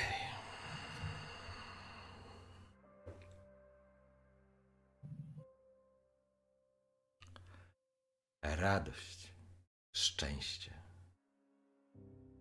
coraz bardziej wbija, jakby w zalewająca cię euforia, no bo to naprawdę twoje szczęśliwe wspomnienie, Donimirze.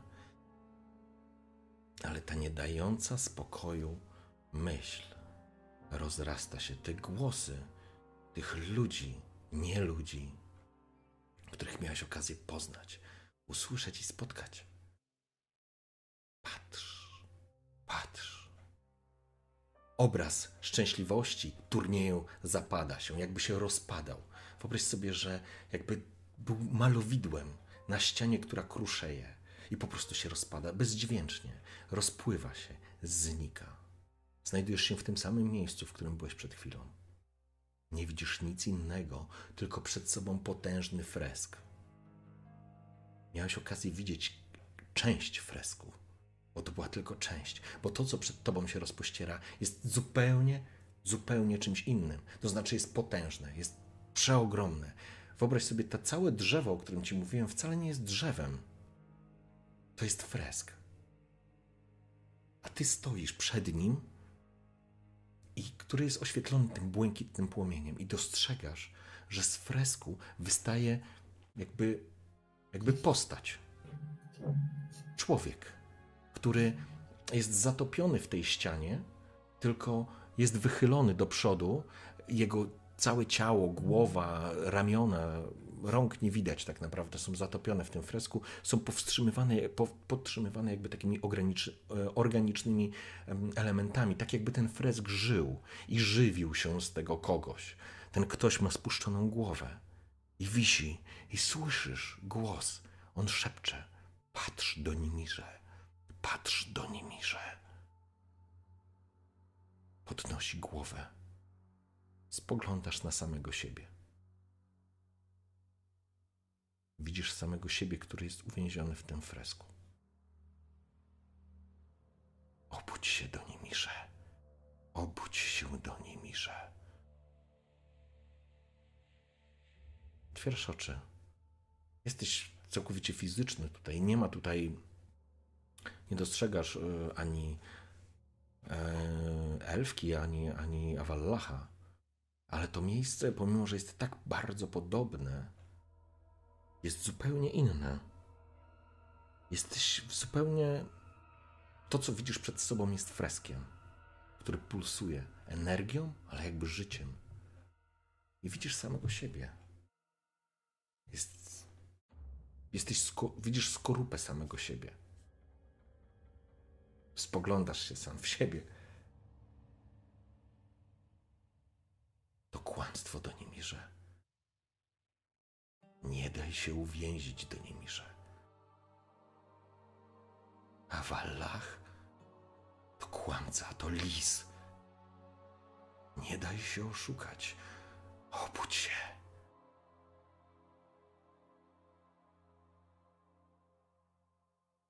Oczywiście wizja twojej szczęśliwej chwili zniknęła. Nie ma, nie zostało po nim nic, tylko wspomnienie.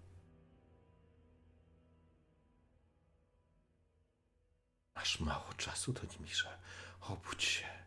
Nie utrzymam długo tego świata. A przyjdzie po ciebie. Obudź się. Ach, robię wszystko, aby się obudzić. Nie wiem, biję siebie po, po, po twarzy, próbuję uderzyć głową o mur, cokolwiek, żeby się obudzić. Tą skorupę, jaką widzę, może próbuję wyciągnąć z tego fresku, samego siebie próbuję jakoś...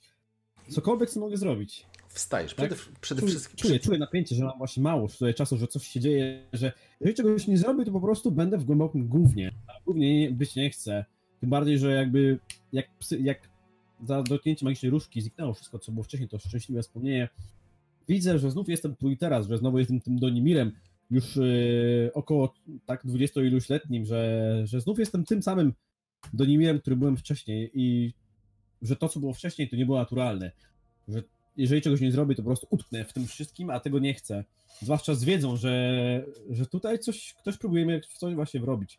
Także cokolwiek robię, to robię, tak? Próbuję właśnie obudzić siebie, jakoś bić, wyjąć siebie z tego fresku. Cokolwiek, co może jakikolwiek efekt przynieść. W porządku. Przede wszystkim wstajesz, rozglądasz się, przyglądasz się sam sobie. To znaczy, ty jesteś. Były takie pojedyncze schody, które prowadzą do tego fresku. Teraz widzisz, wtedy prowadziły do tego obrazu malowidła drzewa, teraz one po prostu prowadzą do fresku. E, Ty jesteś u, pod, u, u stóp tych schodów, więc wstajesz i jakby zbliżasz się w kierunku samego siebie.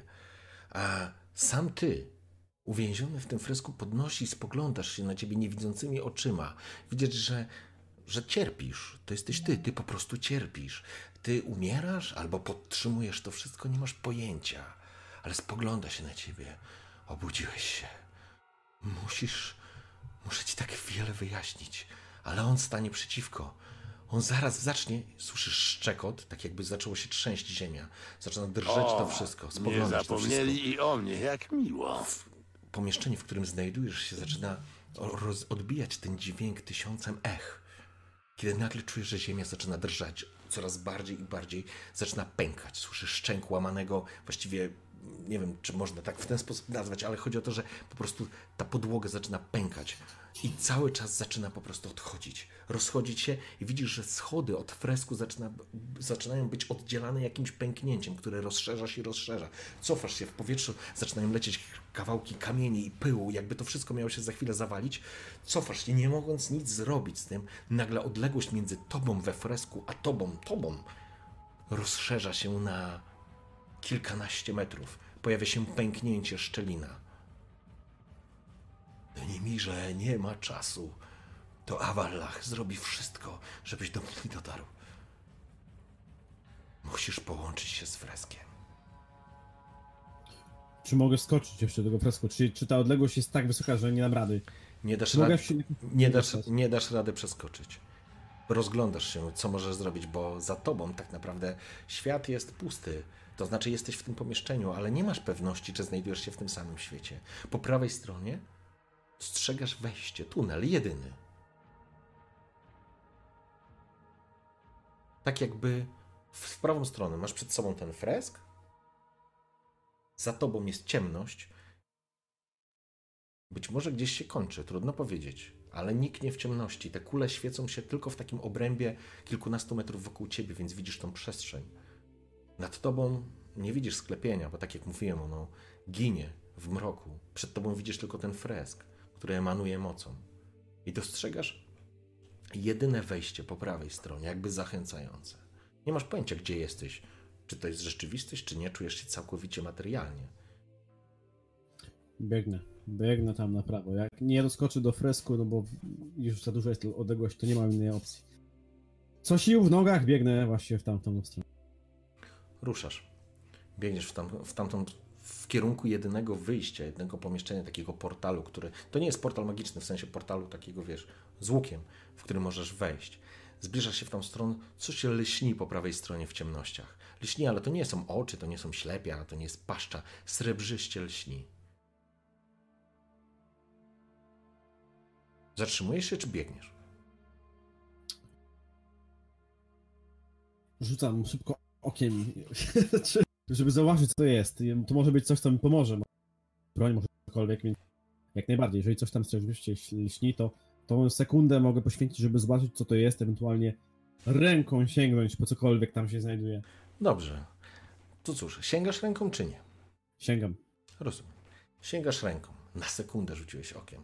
Odskoczyłeś metr w prawo, po to, żeby sięgnąć w ciemność i chwycić. Zaciskasz, zaciskasz rękę na czymś chłodnym, stalowym. Ale znam. Co sił wyciągam. To. Wyciągasz. Dostrzegasz ostrze. Jest to miecz. Miecz, który zdobyłeś od rzepichy twojej królowej. Spoglądasz, jest dokładnie, to jest ten miecz, ta, ten elfi miecz, który wcześniej widziałeś. Ruszasz w ciemny korytarz. Ciemność furkocze. Widzisz te płomienie jakby przed... Za... Razem z tobą porusza się promień światła. Rusza się, zapala się. Tf, tf, tf. Zapalają się te błękitne kule. Ty biegniesz tak jakbyś... Masz wrażenie, jakby korytarz się rozchodził i jakby miał prowadzić ciebie naokoło, za to pęknięcie, tak jakbyś miał wyjść na ten taras, który się pojawił razem z, e, z, z freskiem. Biegniesz dalej i wybiegasz. Korytarz ciemny, po czym czujesz pulsującą energię. Czujesz, że to pulsuje, nie czujesz, mm, wyczuwasz jakby takie buczenie narastające. Rozświetlają się lampiony. Jakbyś się zastanowił chwilę, one się rozświetlają mocniej. Dostrzegasz, że korytarz, w którym jesteś, zmienił się z kamiennego. Masz wrażenie, jest, jest czerwony, różowy, pulsuje, jakbyś był w środku jakiegoś organu. Jakby był żywy. A kule wiszą, one nie są osadzone na ściankach, tylko po prostu wiszą w powietrzu. I to pulsuje. Jakby w rytm jakiegoś bicia jakiegoś serca.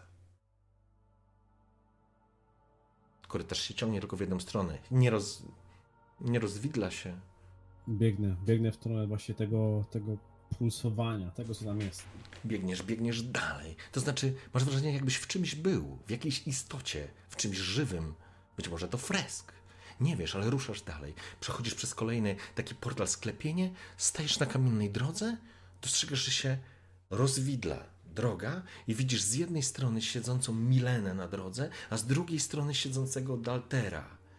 Oboje wiszą nad, na, nad jakąś taką krawędzią, jakby ta ścieżka, która była, prowadziła, zamieniła się w kamienny most i oni wiszą na moście. I widzisz, że każdy z nich wisi ostatkiem sił.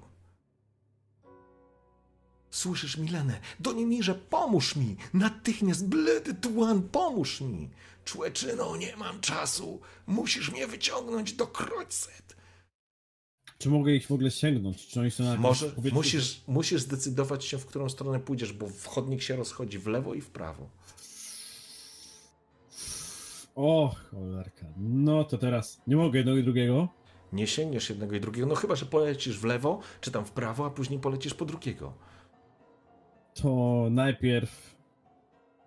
No najpierw jednak tutaj jednak me, me, męski, męski instynkt, jak widzę kobietę, no to wiadomo, że kobiecie chcę, chcę pomóc, także najpierw rzucam się w kierunku Mileny, żeby właśnie ją stamtąd jakoś wyciągnąć, Rozumiem. odciągnąć. Biegniesz chodnikiem, chodnik, widzisz jak chodnik się rozwidla, te drogi się rozwidlają. Z po prawej strony zostajesz e, Daltera, który wrzeszczy na ciebie, wyzywa cię. Podbiegasz do Mileny, która krzyczy, łapiesz ją za rękę w ostatnim momencie, ona właśnie spadała i wyciągasz ją na chodnik. Zapłakana rzuca ci się w ramiona. Obracasz się, ale droga, z której przybyłeś, zniknęła w ciemnościach, jakby chodnik wisiał w powietrzu. I już nie masz dokąd się wrócić, bo on się właśnie tam kończy. Scena z Dalterem zniknęła. Milena spogląda się na ciebie. Zrób wszystko do Nimirze, ale nie zejdź ze ścieżki. Nie możesz zejść ze ścieżki. Nie możesz zejść ze ścieżki. Tu nic nie jest takie, na jakie wygląda. Czujesz jakby oniryczny pocałunek w powietrzu. I Milena niknie, ginie, a przed tobą jest tylko chodnik wiszący w powietrzu. I błękitne płomienie. Wyznaczające dalej. drogę. Ruszam dalej.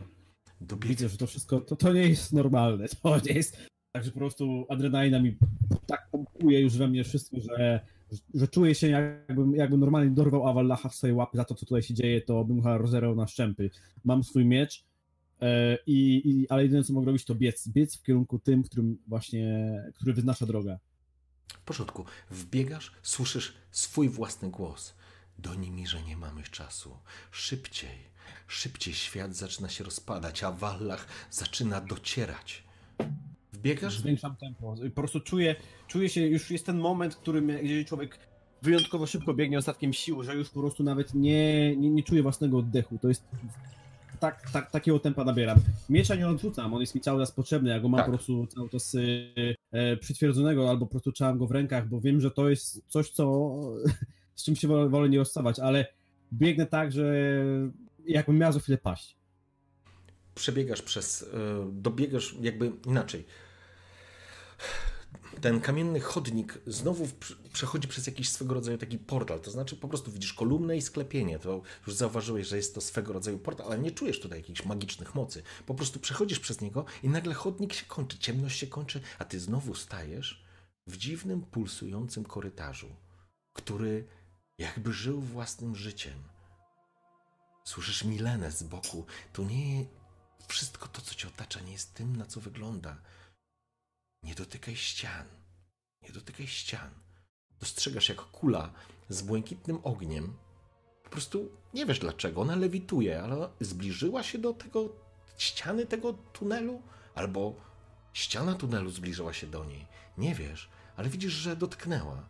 I nagle ściana zaczyna wchłaniać tą kulę. Po prostu ją pożera? Po chwili światło gaśnie z prawej strony, a ty ruszasz do przodu.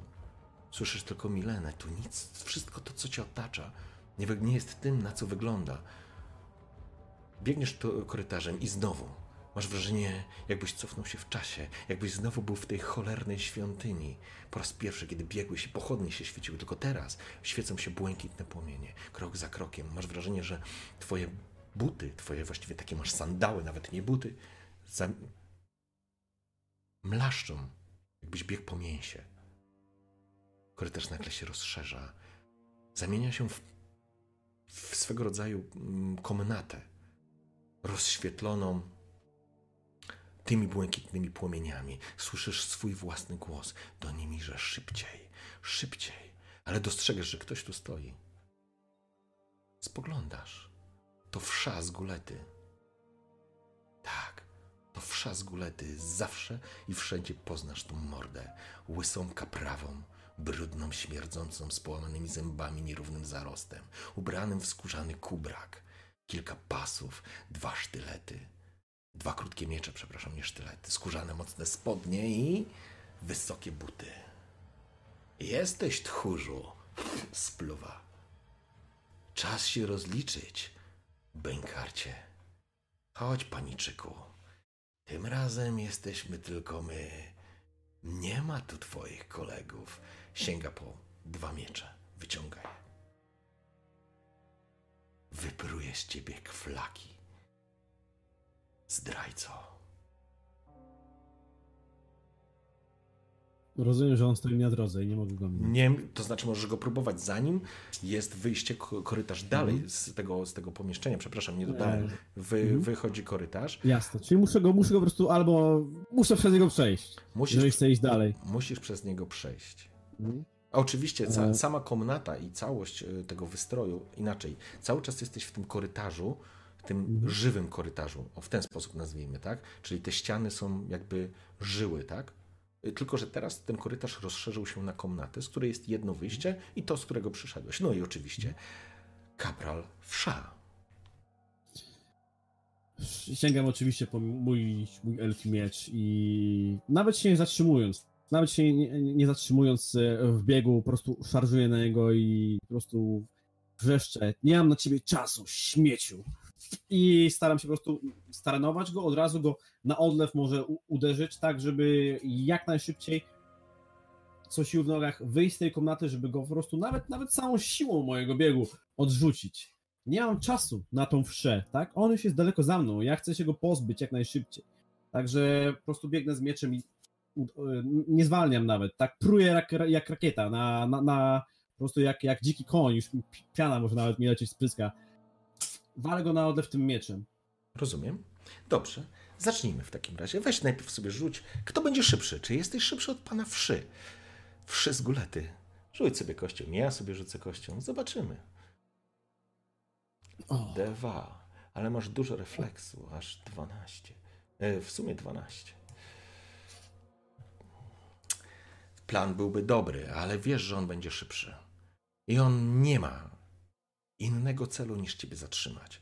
Składa, rozkłada miecze, zatańczmy. Rzuca się na ciebie, zamachując się i próbując ciebie tno, ciąć. On będzie pierwszy. Możesz tylko unikać albo parować. Twój wybór, ale najpierw zobaczmy, jak mu pójdzie. Huh, Och, Okej. Paruję, och. paruję. Wiem, że nie mogę nie uniknąć tego, a jak mi trafi, to będzie tym, tym gorzej, więc po prostu staram się sparować ten cios. E, dobrze, rzuć sobie kością. E, Jest cię. Siedem. I ty masz. sz- Ty masz ile? Sześć. W porządku, wystawiłeś. Wystawiłeś miecz do parowania. Wsza rzucił się na ciebie z wrzaskiem. Wystawiłeś, zablokowałeś pierwsze, pierwszy miecz, ale on ma dwa krótkie. Zablokowałeś i tak wyprowadził twoje, twoje parowanie, że drugie było otwarte. Ciął cię wzdłuż twojego no nie masz zbroi, wybacz. Tnie cię po prostu ora ci rękę. Czujesz, że krew bluzga ci, a wsza się uśmiecha. Czas zatańczyć, kopie cię, odkopując cię od tego tunelu. Odskakujesz, rozkłada, tańczmy dalej. Czas, czas. Słyszysz głos. Szybciej do nimi, że kątem oka dostrzegasz, że miejsce, z którego wybiegłeś, przestało istnieć. Nie ma już korytarza w tamtą stronę. Wsza rozkłada łapy. To Awallach. Pozbądź się go, pozbądź się go. Zaciskasz miecz na elfim mieczu. Musisz go trafić, tylko raz musisz go trafić. Masz takie wrażenie. Tak ci się wydaje. Skupiam się, skupiam się na swoim przeciwniku, widzę, że no nie ma innej możliwości, nie ominę go, on mnie dorwie, muszę po prostu go, muszę go załatwić na wielkim świecie. W Także wszystkie moje, skupiam się na wszystkim, co do tej pory wiedziałem. Wiem, że to nie będzie łatwa walka, bo ten gościu, no, nawet jeżeli był wszały, to nawet za życia był, był e, jednak podstępnym przeciwnikiem. Ale dobrze wiem, że ja też znam parę sztuczek, także po prostu biorę mój miecz i, i po prostu staram się, najpierw szukam luki. Jaką ma lukę, jeżeli ma, ma lukę w, w obronie, jeżeli nie ma po prostu, najpierw staram się zamarkować jakiś cios, a później wyprowadzić cios z innej strony. Dobrze, więc zaczniesz fintą. Niech tak będzie. Donimirze, proszę rzuć sobie, ale pytanie, czy korzystasz z punktów szczęścia? Masz jeszcze punkty szczęścia i faktycznie e, nie musiałeś spalać 8 punktów, Mhm. a tylko 7, więc masz w tym momencie jeszcze 7, 5 punktów, pełne 5 punktów. Wykorzystuję trzy punkty szczęścia. 3 punkty szczęścia, dobrze. Rzucamy kością. 9. Piękny rzut, piękny rzut. Masz kunszt i masz fantastyczną broń w ręku. Pomimo tego, że twoja ręka, na szczęście lewa, jest ranna i krwa, jesteś ranny i ona krwawi, wyskakujesz do niego z piękną fintą. Wsza, pomimo tego, że wyuczony był w załówkach, chyba tego nie znał. Albo może dał się złapać, albo może to miejsce działa inaczej. Zasłonił się odruchowo, a ty wiedziałeś, że go masz. Przerzuciłeś ciężar ciała na drugą nogę i z odlew, na odlew ciąłeś go od góry do dołu. Zamachnął się, próbował uchronić, ale nie, twoje elfie ostrze rozcina go jak papier. I czujesz i widzisz, że wsza jak normalny człowiek powinien, ciało powinno stawić opór, ale wsza nie stawia żadnego. Ciało wszy nie stawia żadnego oporu. Tniesz je jak papier i nagle ono rozpryskuje się jak konstrukt. Rozbija się na pomieszczenie. Ale twoja rana krwawi i wiesz o tym, że jesteś ranny i czujesz tą ranę. Ale wiesz o tym, obracasz się do tyłu, świat się posunął dalej. Czarna ściana nicości niszczy wszystko za tobą. Wsza rozpada się gdzieś w obłok. Ty ruszasz dalej, biegniesz korytarzem. Biegniesz i znowu błękitne światła i słyszysz Milenę i słyszysz samego siebie. To nic nie jest tym, czy za co się wydaje. Mijasz jeden korytarz, drugi. Nie ma żadnych rozwidleń, jakbyś biegł cały czas po jednej drodze. Nie możesz zejść ze strony. I w tym momencie dostrzegasz, że jakby korytarz się poszerzał. Znowu się poszerzał, a ty stoisz w tym momencie na ścieżce. Przed tobą ona się cały czas mknie, ale ty dostrzegasz, że coś się pali na niej. Wśród ciemności Wyobraź sobie, że jesteś w wielkiej grocie. Echem roznoszą się twoje kroki, te sandałki rozbijają się. Twoje ciężki oddech, czujesz coraz bardziej, że płuca pracują ci jak miechy. Ból jest rwący, ale jakby go ignorujesz, bo cały czas słyszysz siebie, że masz się pospieszyć. Ale tam na końcu tej drogi wśród ciemności coś błyszczy, coś się świeci, płonie. Ruszasz, bo to jedyna droga, to się zbliża.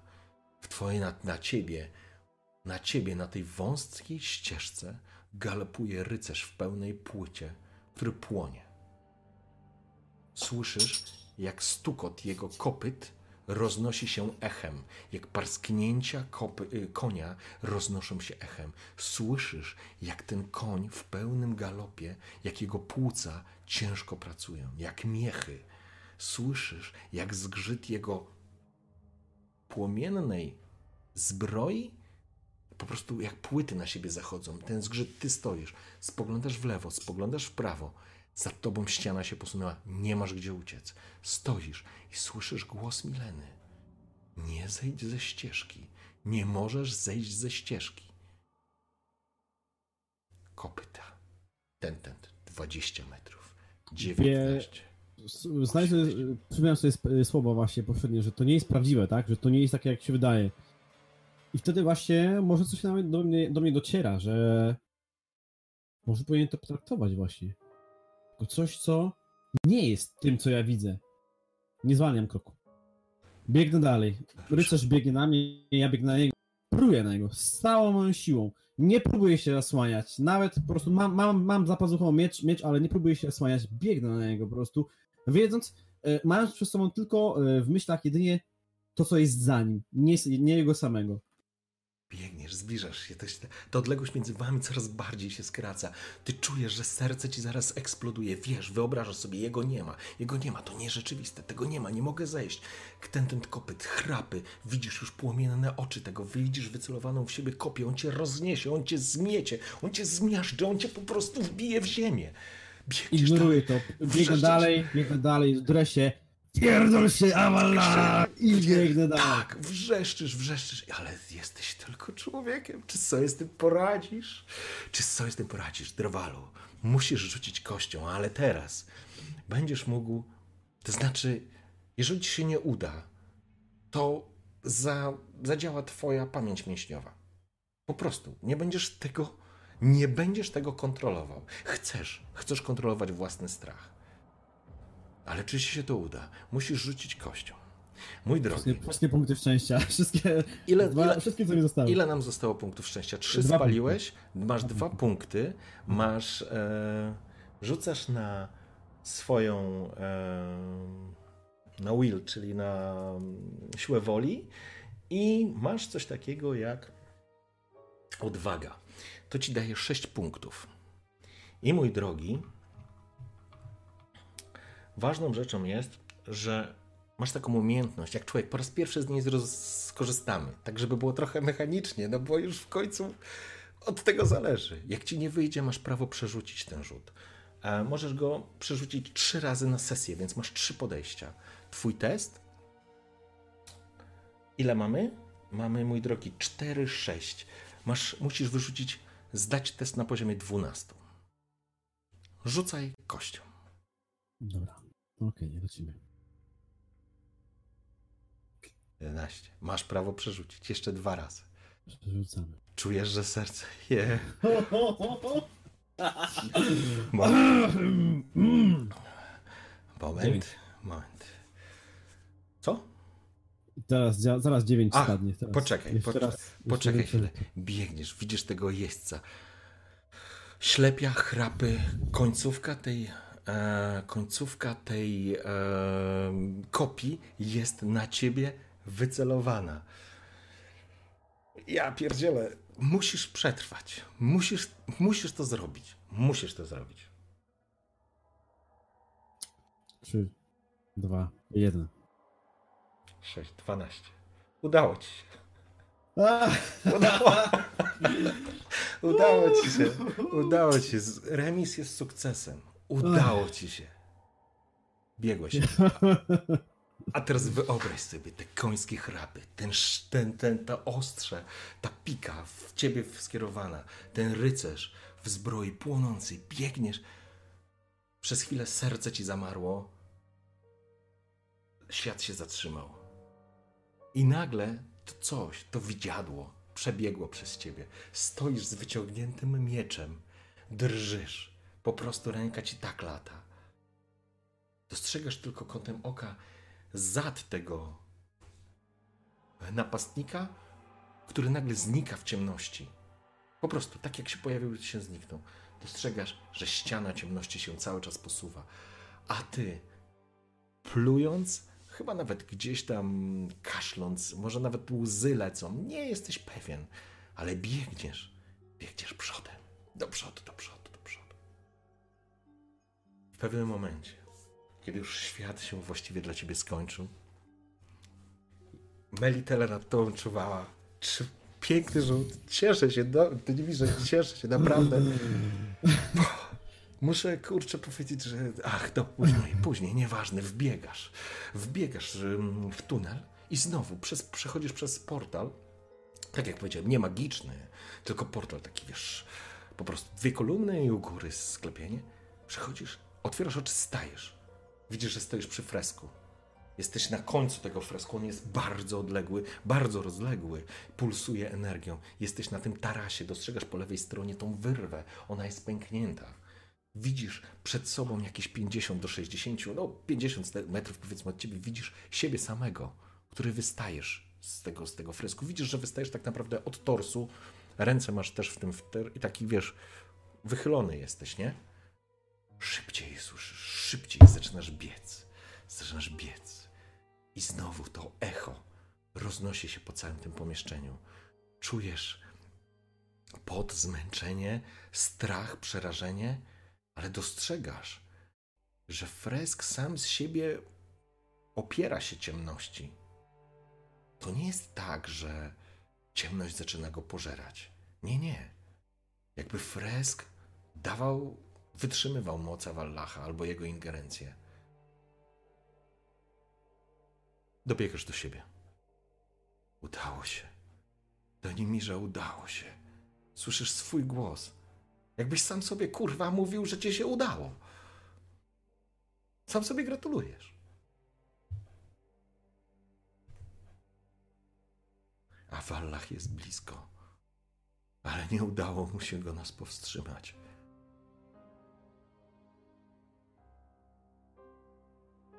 Denimirze, cykl musi być dopełniony.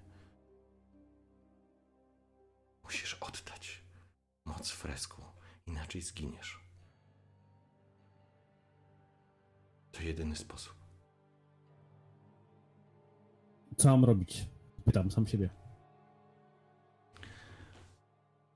Zatop się w fresk. Oddasz moc.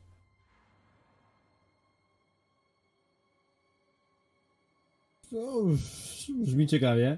Bardzo ciekawe. Dobra, no komu mam, komu mam nie ufać jak samemu sobie? Dobra, tak, chwytam się samego siebie, tak? Ręce, samemu, so, samemu sobie i, i idę w jego stronę, tak jakbym chciał się scalić samym sobą. Podchodzisz, łapiesz sam siebie za, za barki właściwie, bo tak wiesz. Wiesz o co chodzi, nie? On wisi. Kładzie, kładzie ręce, kładziesz ręce mu na ramionach sobie, robisz krok i faktycznie czujesz, czujesz, że poruszasz to ciało, jakbyś wklejał je z powrotem we fresk. Robisz krok, słyszysz głos Mileny. Tu nic nie jest tym, na co się wydaje. Rzuć kością. Nie masz już punktów szczęścia. Nie masz już żadnych innych punktów. Jeżeli ten test ci nie wyjdzie, Oj! Oj, To koniec. oj, oj. to koniec. Ale jeżeli ci wyjdzie, to coś się stanie. Rzuciłem jeden. Jeden?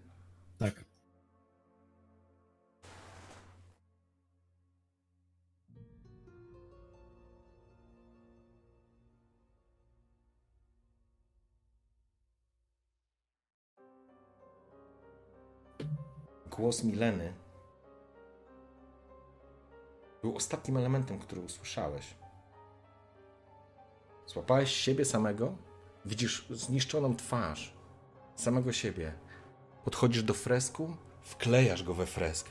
Czujesz, jak on się po prostu wkleja. Wchodzisz z nim krok za, krok za krokiem, ręka, nadgarstki, po łokcie. Wchodzisz we fresk, czujesz, jak coś w tobie po prostu pulsuje.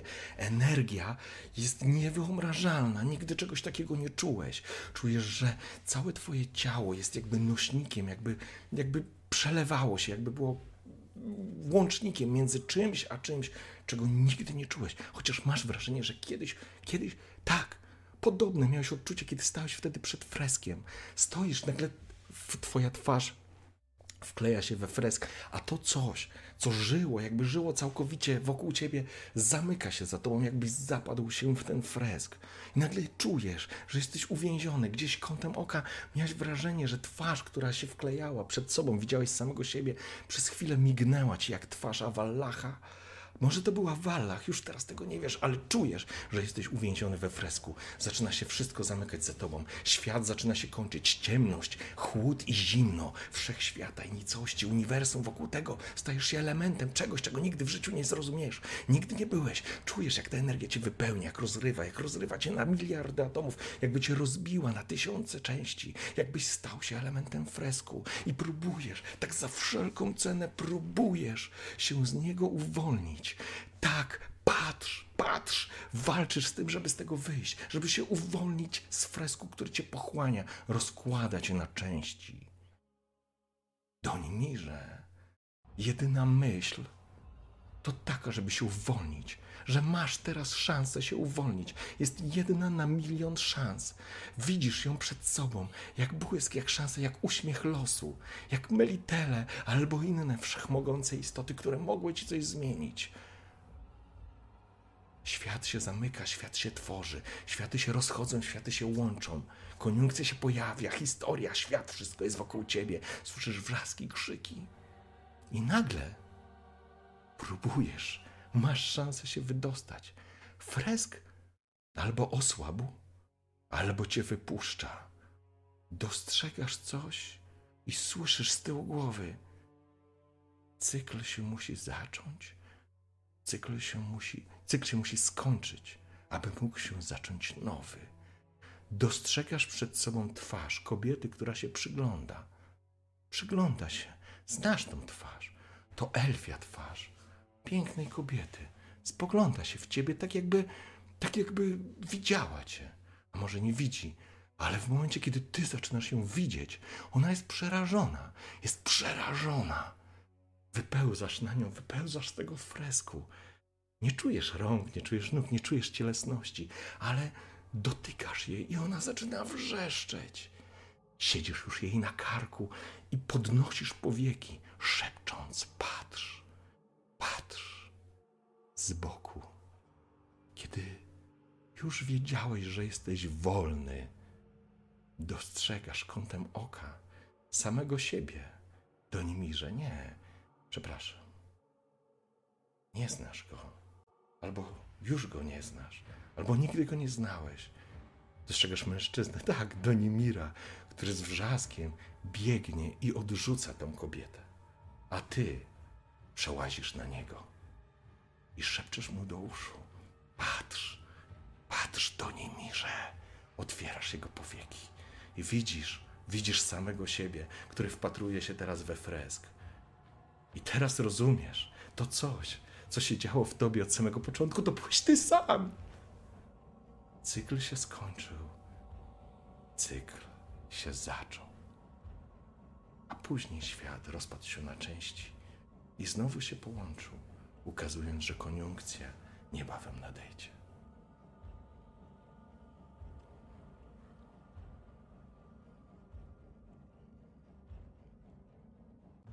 Koniec, Donimirze. To jest już koniec.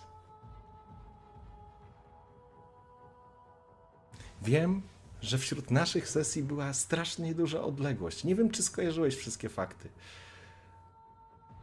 Nie wiem, czy wy, drodzy widzowie, wybaczcie, nie miałem okazji i czasu spoglądać na czat i przywitać się z wami. We teraz wam się witam.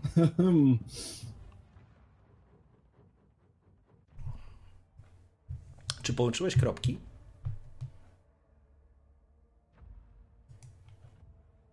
E, co się stało, w sensie? Nie pamiętasz? No, nie do końca. Znaczy, A przypomnij sobie, myślę, że zjebałem coś. przypomnij sobie mm, sesję, kiedy razem z Telaradem i Sigmundem weszliście do katakumb.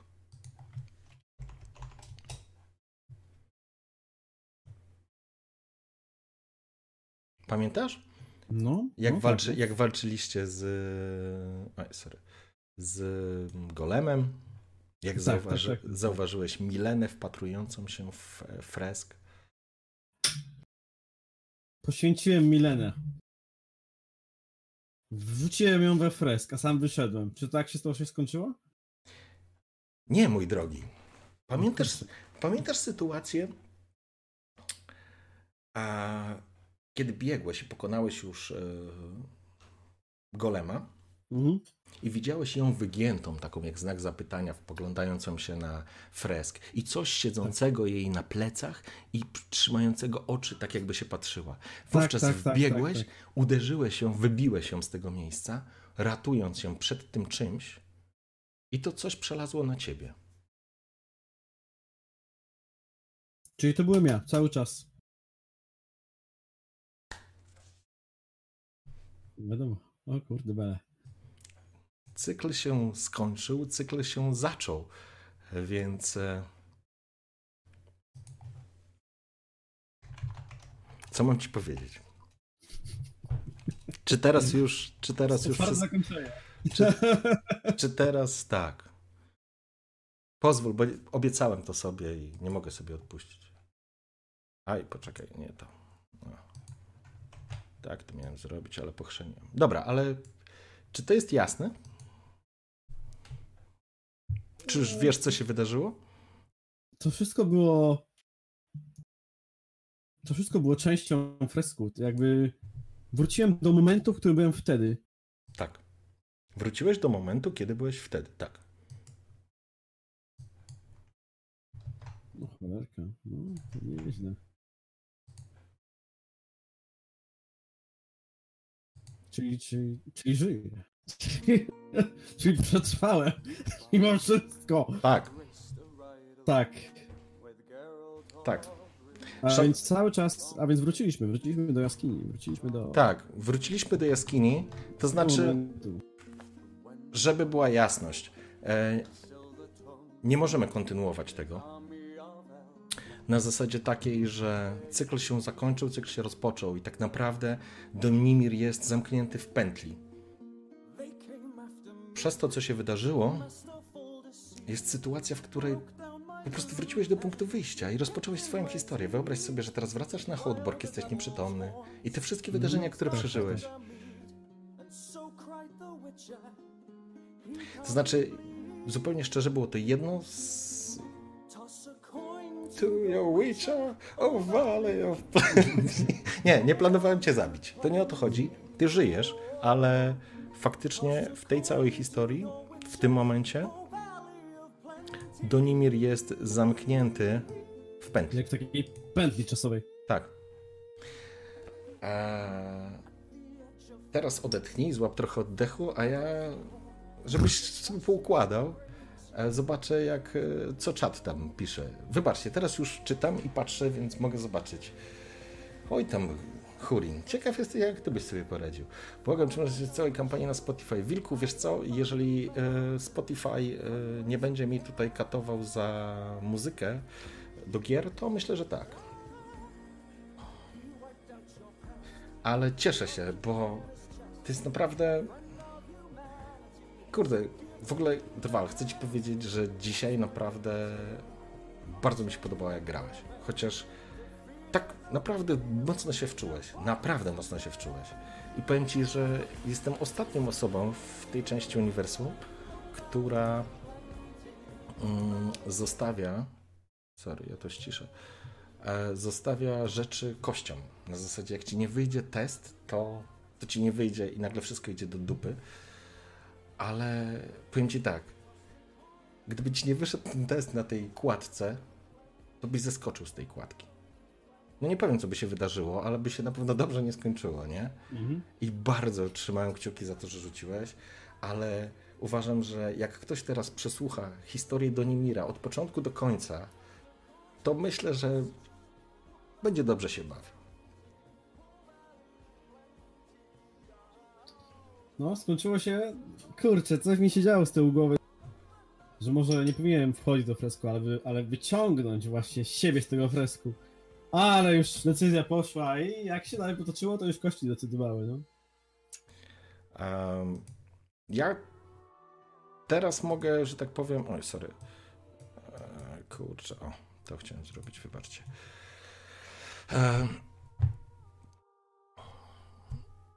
Mm, kurczę, no. Mogę odpowiedzieć na.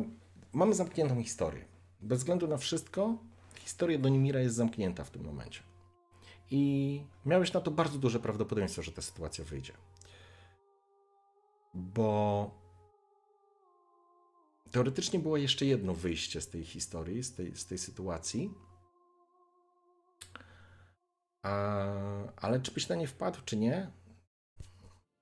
To zawsze mistrzowi gry się wydaje, że coś może być nie to, że oczywiste, ale że gracz może wziąć coś pod uwagę.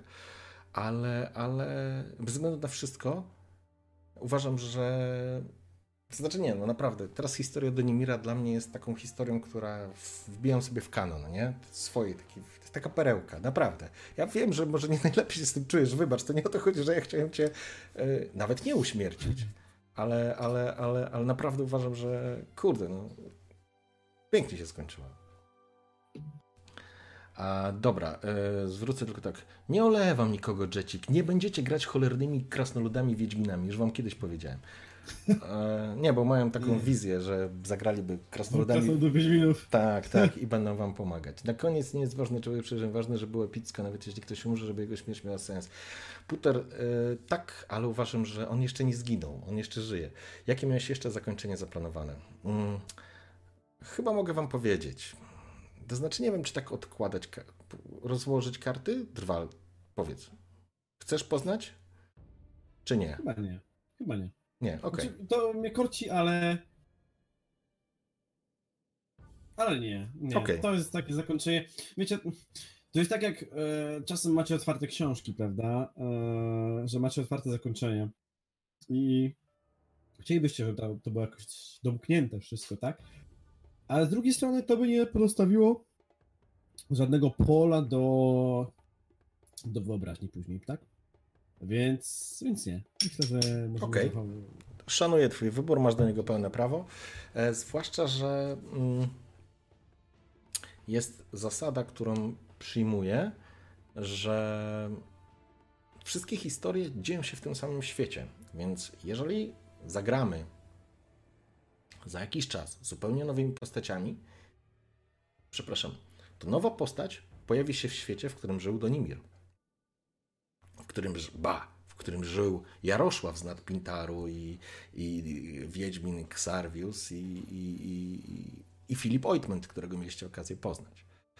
Em, także, także mm, jakby historia nie jest domknięta, bo wizja świata Wiedźmina, w którym, do którego zbliża się koniunkcja sfer, jest mega mocna. No, to jest naprawdę, można zrobić wszystko. Nie? Więc, więc, więc tyle, nie? Drwalu, naprawdę Ci chciałbym bardzo podziękować, nawet nie za tyle za całą tą sesję, ale za cały rok. Eee, uważam, że stworzyliśmy historię, która naprawdę jest fajna i ciekawa i pokazuje, że można grać w Wiedźmina, niekoniecznie Wiedźminem. I mam, fajnie, Tak. No. i mam nadzieję, że, że to nie jest nasza pierwsza, że tak powiem, e, przygoda roleplayowa, że taką zajawkę ci trochę zbudowałem, żebyś wrócił do przeszłości. I, i, i to jest chyba najistotniejsze. No, fajnie było, fajnie. Dzięki Karczmy w ogóle za tę sesję, bo naprawdę to jest coś zupełnie, wiecie, czegoś takiego się nie ma na co dzień, tak? To jest, jest jednak em, bardzo wyjątkowe. jest, y, jest, jest granie tego typu rzeczy i, i to były najlepsze sesje, jakie grałem w ogóle kiedykolwiek, nie? Bo grałem wcześniej w Warhammera, w Dungeons Dragons. Nigdy nie było takich klimatycznych sesji tutaj, jak ty czy Karczmasz, nie? Więc to jest mega zajebista robota. Mega się fajnie bawiłem. Kłaniam się, kłaniam się i polecam się na przyszłość, ale też właśnie wielkie podziękowania, podziękowania dla Ciebie, podziękowania dla widzów. Wiem, że, że, że jakby częstotliwość zawsze była elementem frustracji, ale to też wynikało jakby z ograniczeń czasowych. Niemniej jednak naprawdę uważam, że historia jest naprawdę spoko i będę ją na pewno pamiętał zawsze, bo takiego Donka, ach. Ważna rzecz, pamiętajmy o jednej rzeczy, może to brzmi szaleńczo, ale Donek nie zginął. Donek jest w pętli. Dokładnie, dlatego też nie chcę znać innych opcji, Okej, bo wiecie, jeżeli poznam inne opcje, no to, to, to mogę zrobić inaczej. A tak, to cały czas pozostaje w głowie, że hey, he's not dead, nie? Z, Z is not dead, baby. a, I'll be back, nie? Dokładnie. tak, dokładnie, właśnie też dlatego to jest, to jest historia, którą warto, bardzo takie dobre zakończenie. Taki fajny cliffhanger, nie? To be continued, maybe. No, więc bardzo mi się to podoba. Okej. Szanowny czacie, szanowni widzowie, jak są jeszcze jakieś pytania, to dawajcie znać, to chętnie odpowiemy. Chwila, chwila. Co chwila, chwila, Sakadeu, Sakadetsu. Skoro Denimir jest w pętli, tak. Widzę, że budujesz napięcie, okej. O, To czy inne postacie też nie zostały uwięzione? A to czy, e, ale jakie inne postaci masz e, na myśli, powiedz? E, Wilku już nie, to dopiero początek. Tak, kiedy będzie na Spotify, no to tak, musiałbym to po prostu przekonwertować na MP3 i spróbować uploadować na Spotify. Jeżeli nikt mi dupy za to nie skopie, no to, no to, no to, to jest teoretycznie, kurczę, mogłoby być jutro, teoretycznie. Śmierć to dopiero początek. E, tak, no, cykl się kończy, cykl się zaczyna, tu nikt nie zginął. E, Co teraz, jakie plany? Plany, plany są takie, że w tym roku Cyber, już zresztą nowe logo karczmarza pod Cybera zostało zrobione, będzie Cyberpunk. Ech, Wiedźmin na razie po zakończeniu tego sezonu trochę leżakuje, nie wiem ile. Eee, Mamy Worka z Polusem, no i będzie pewnie przestrzeń na jeszcze jakiś system, który chciałbym zrobić. Bardzo mi chodzi po głowie jakiś horror, generalnie horror. Drwalu na horror byś chciał się pobać trochę. Rzeczywiście, A, są.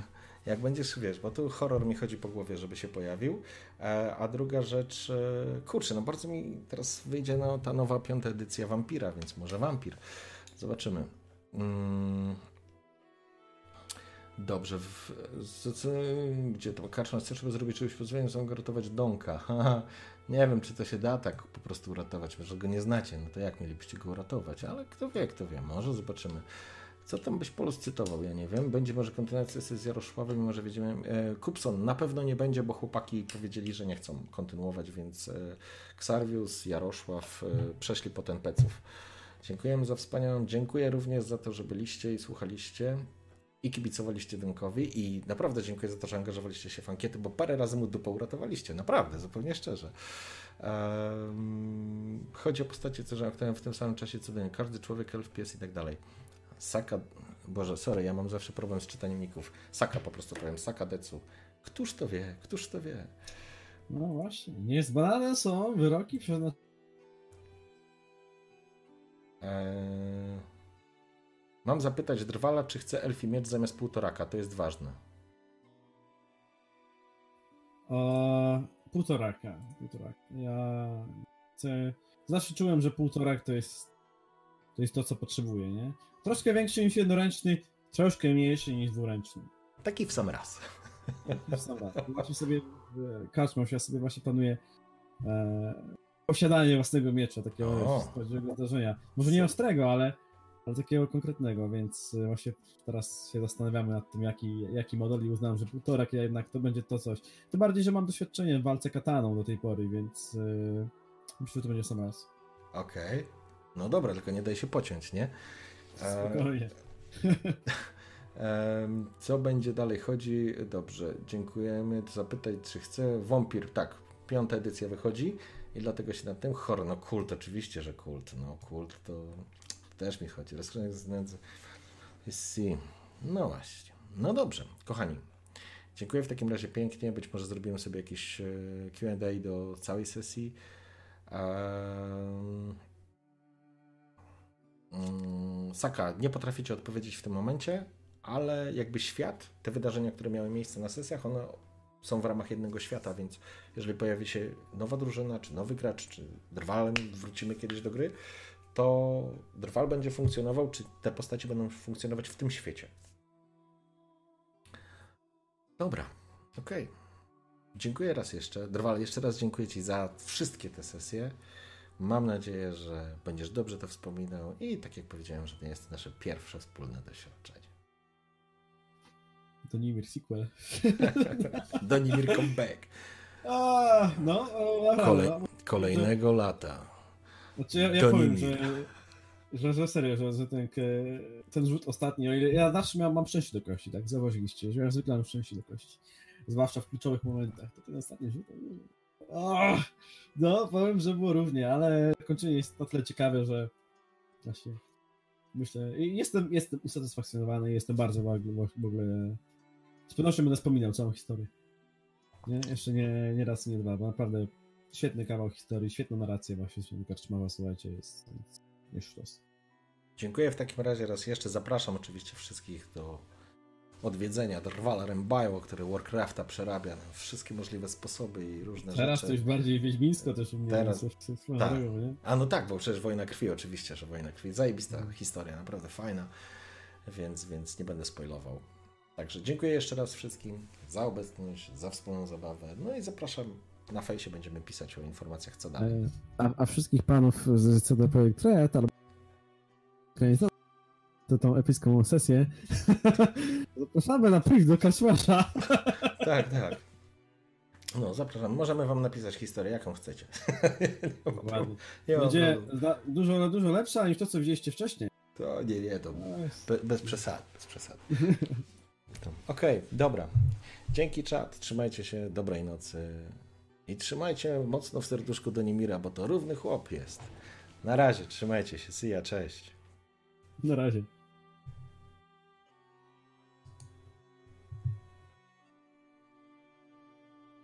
Kurde, bele.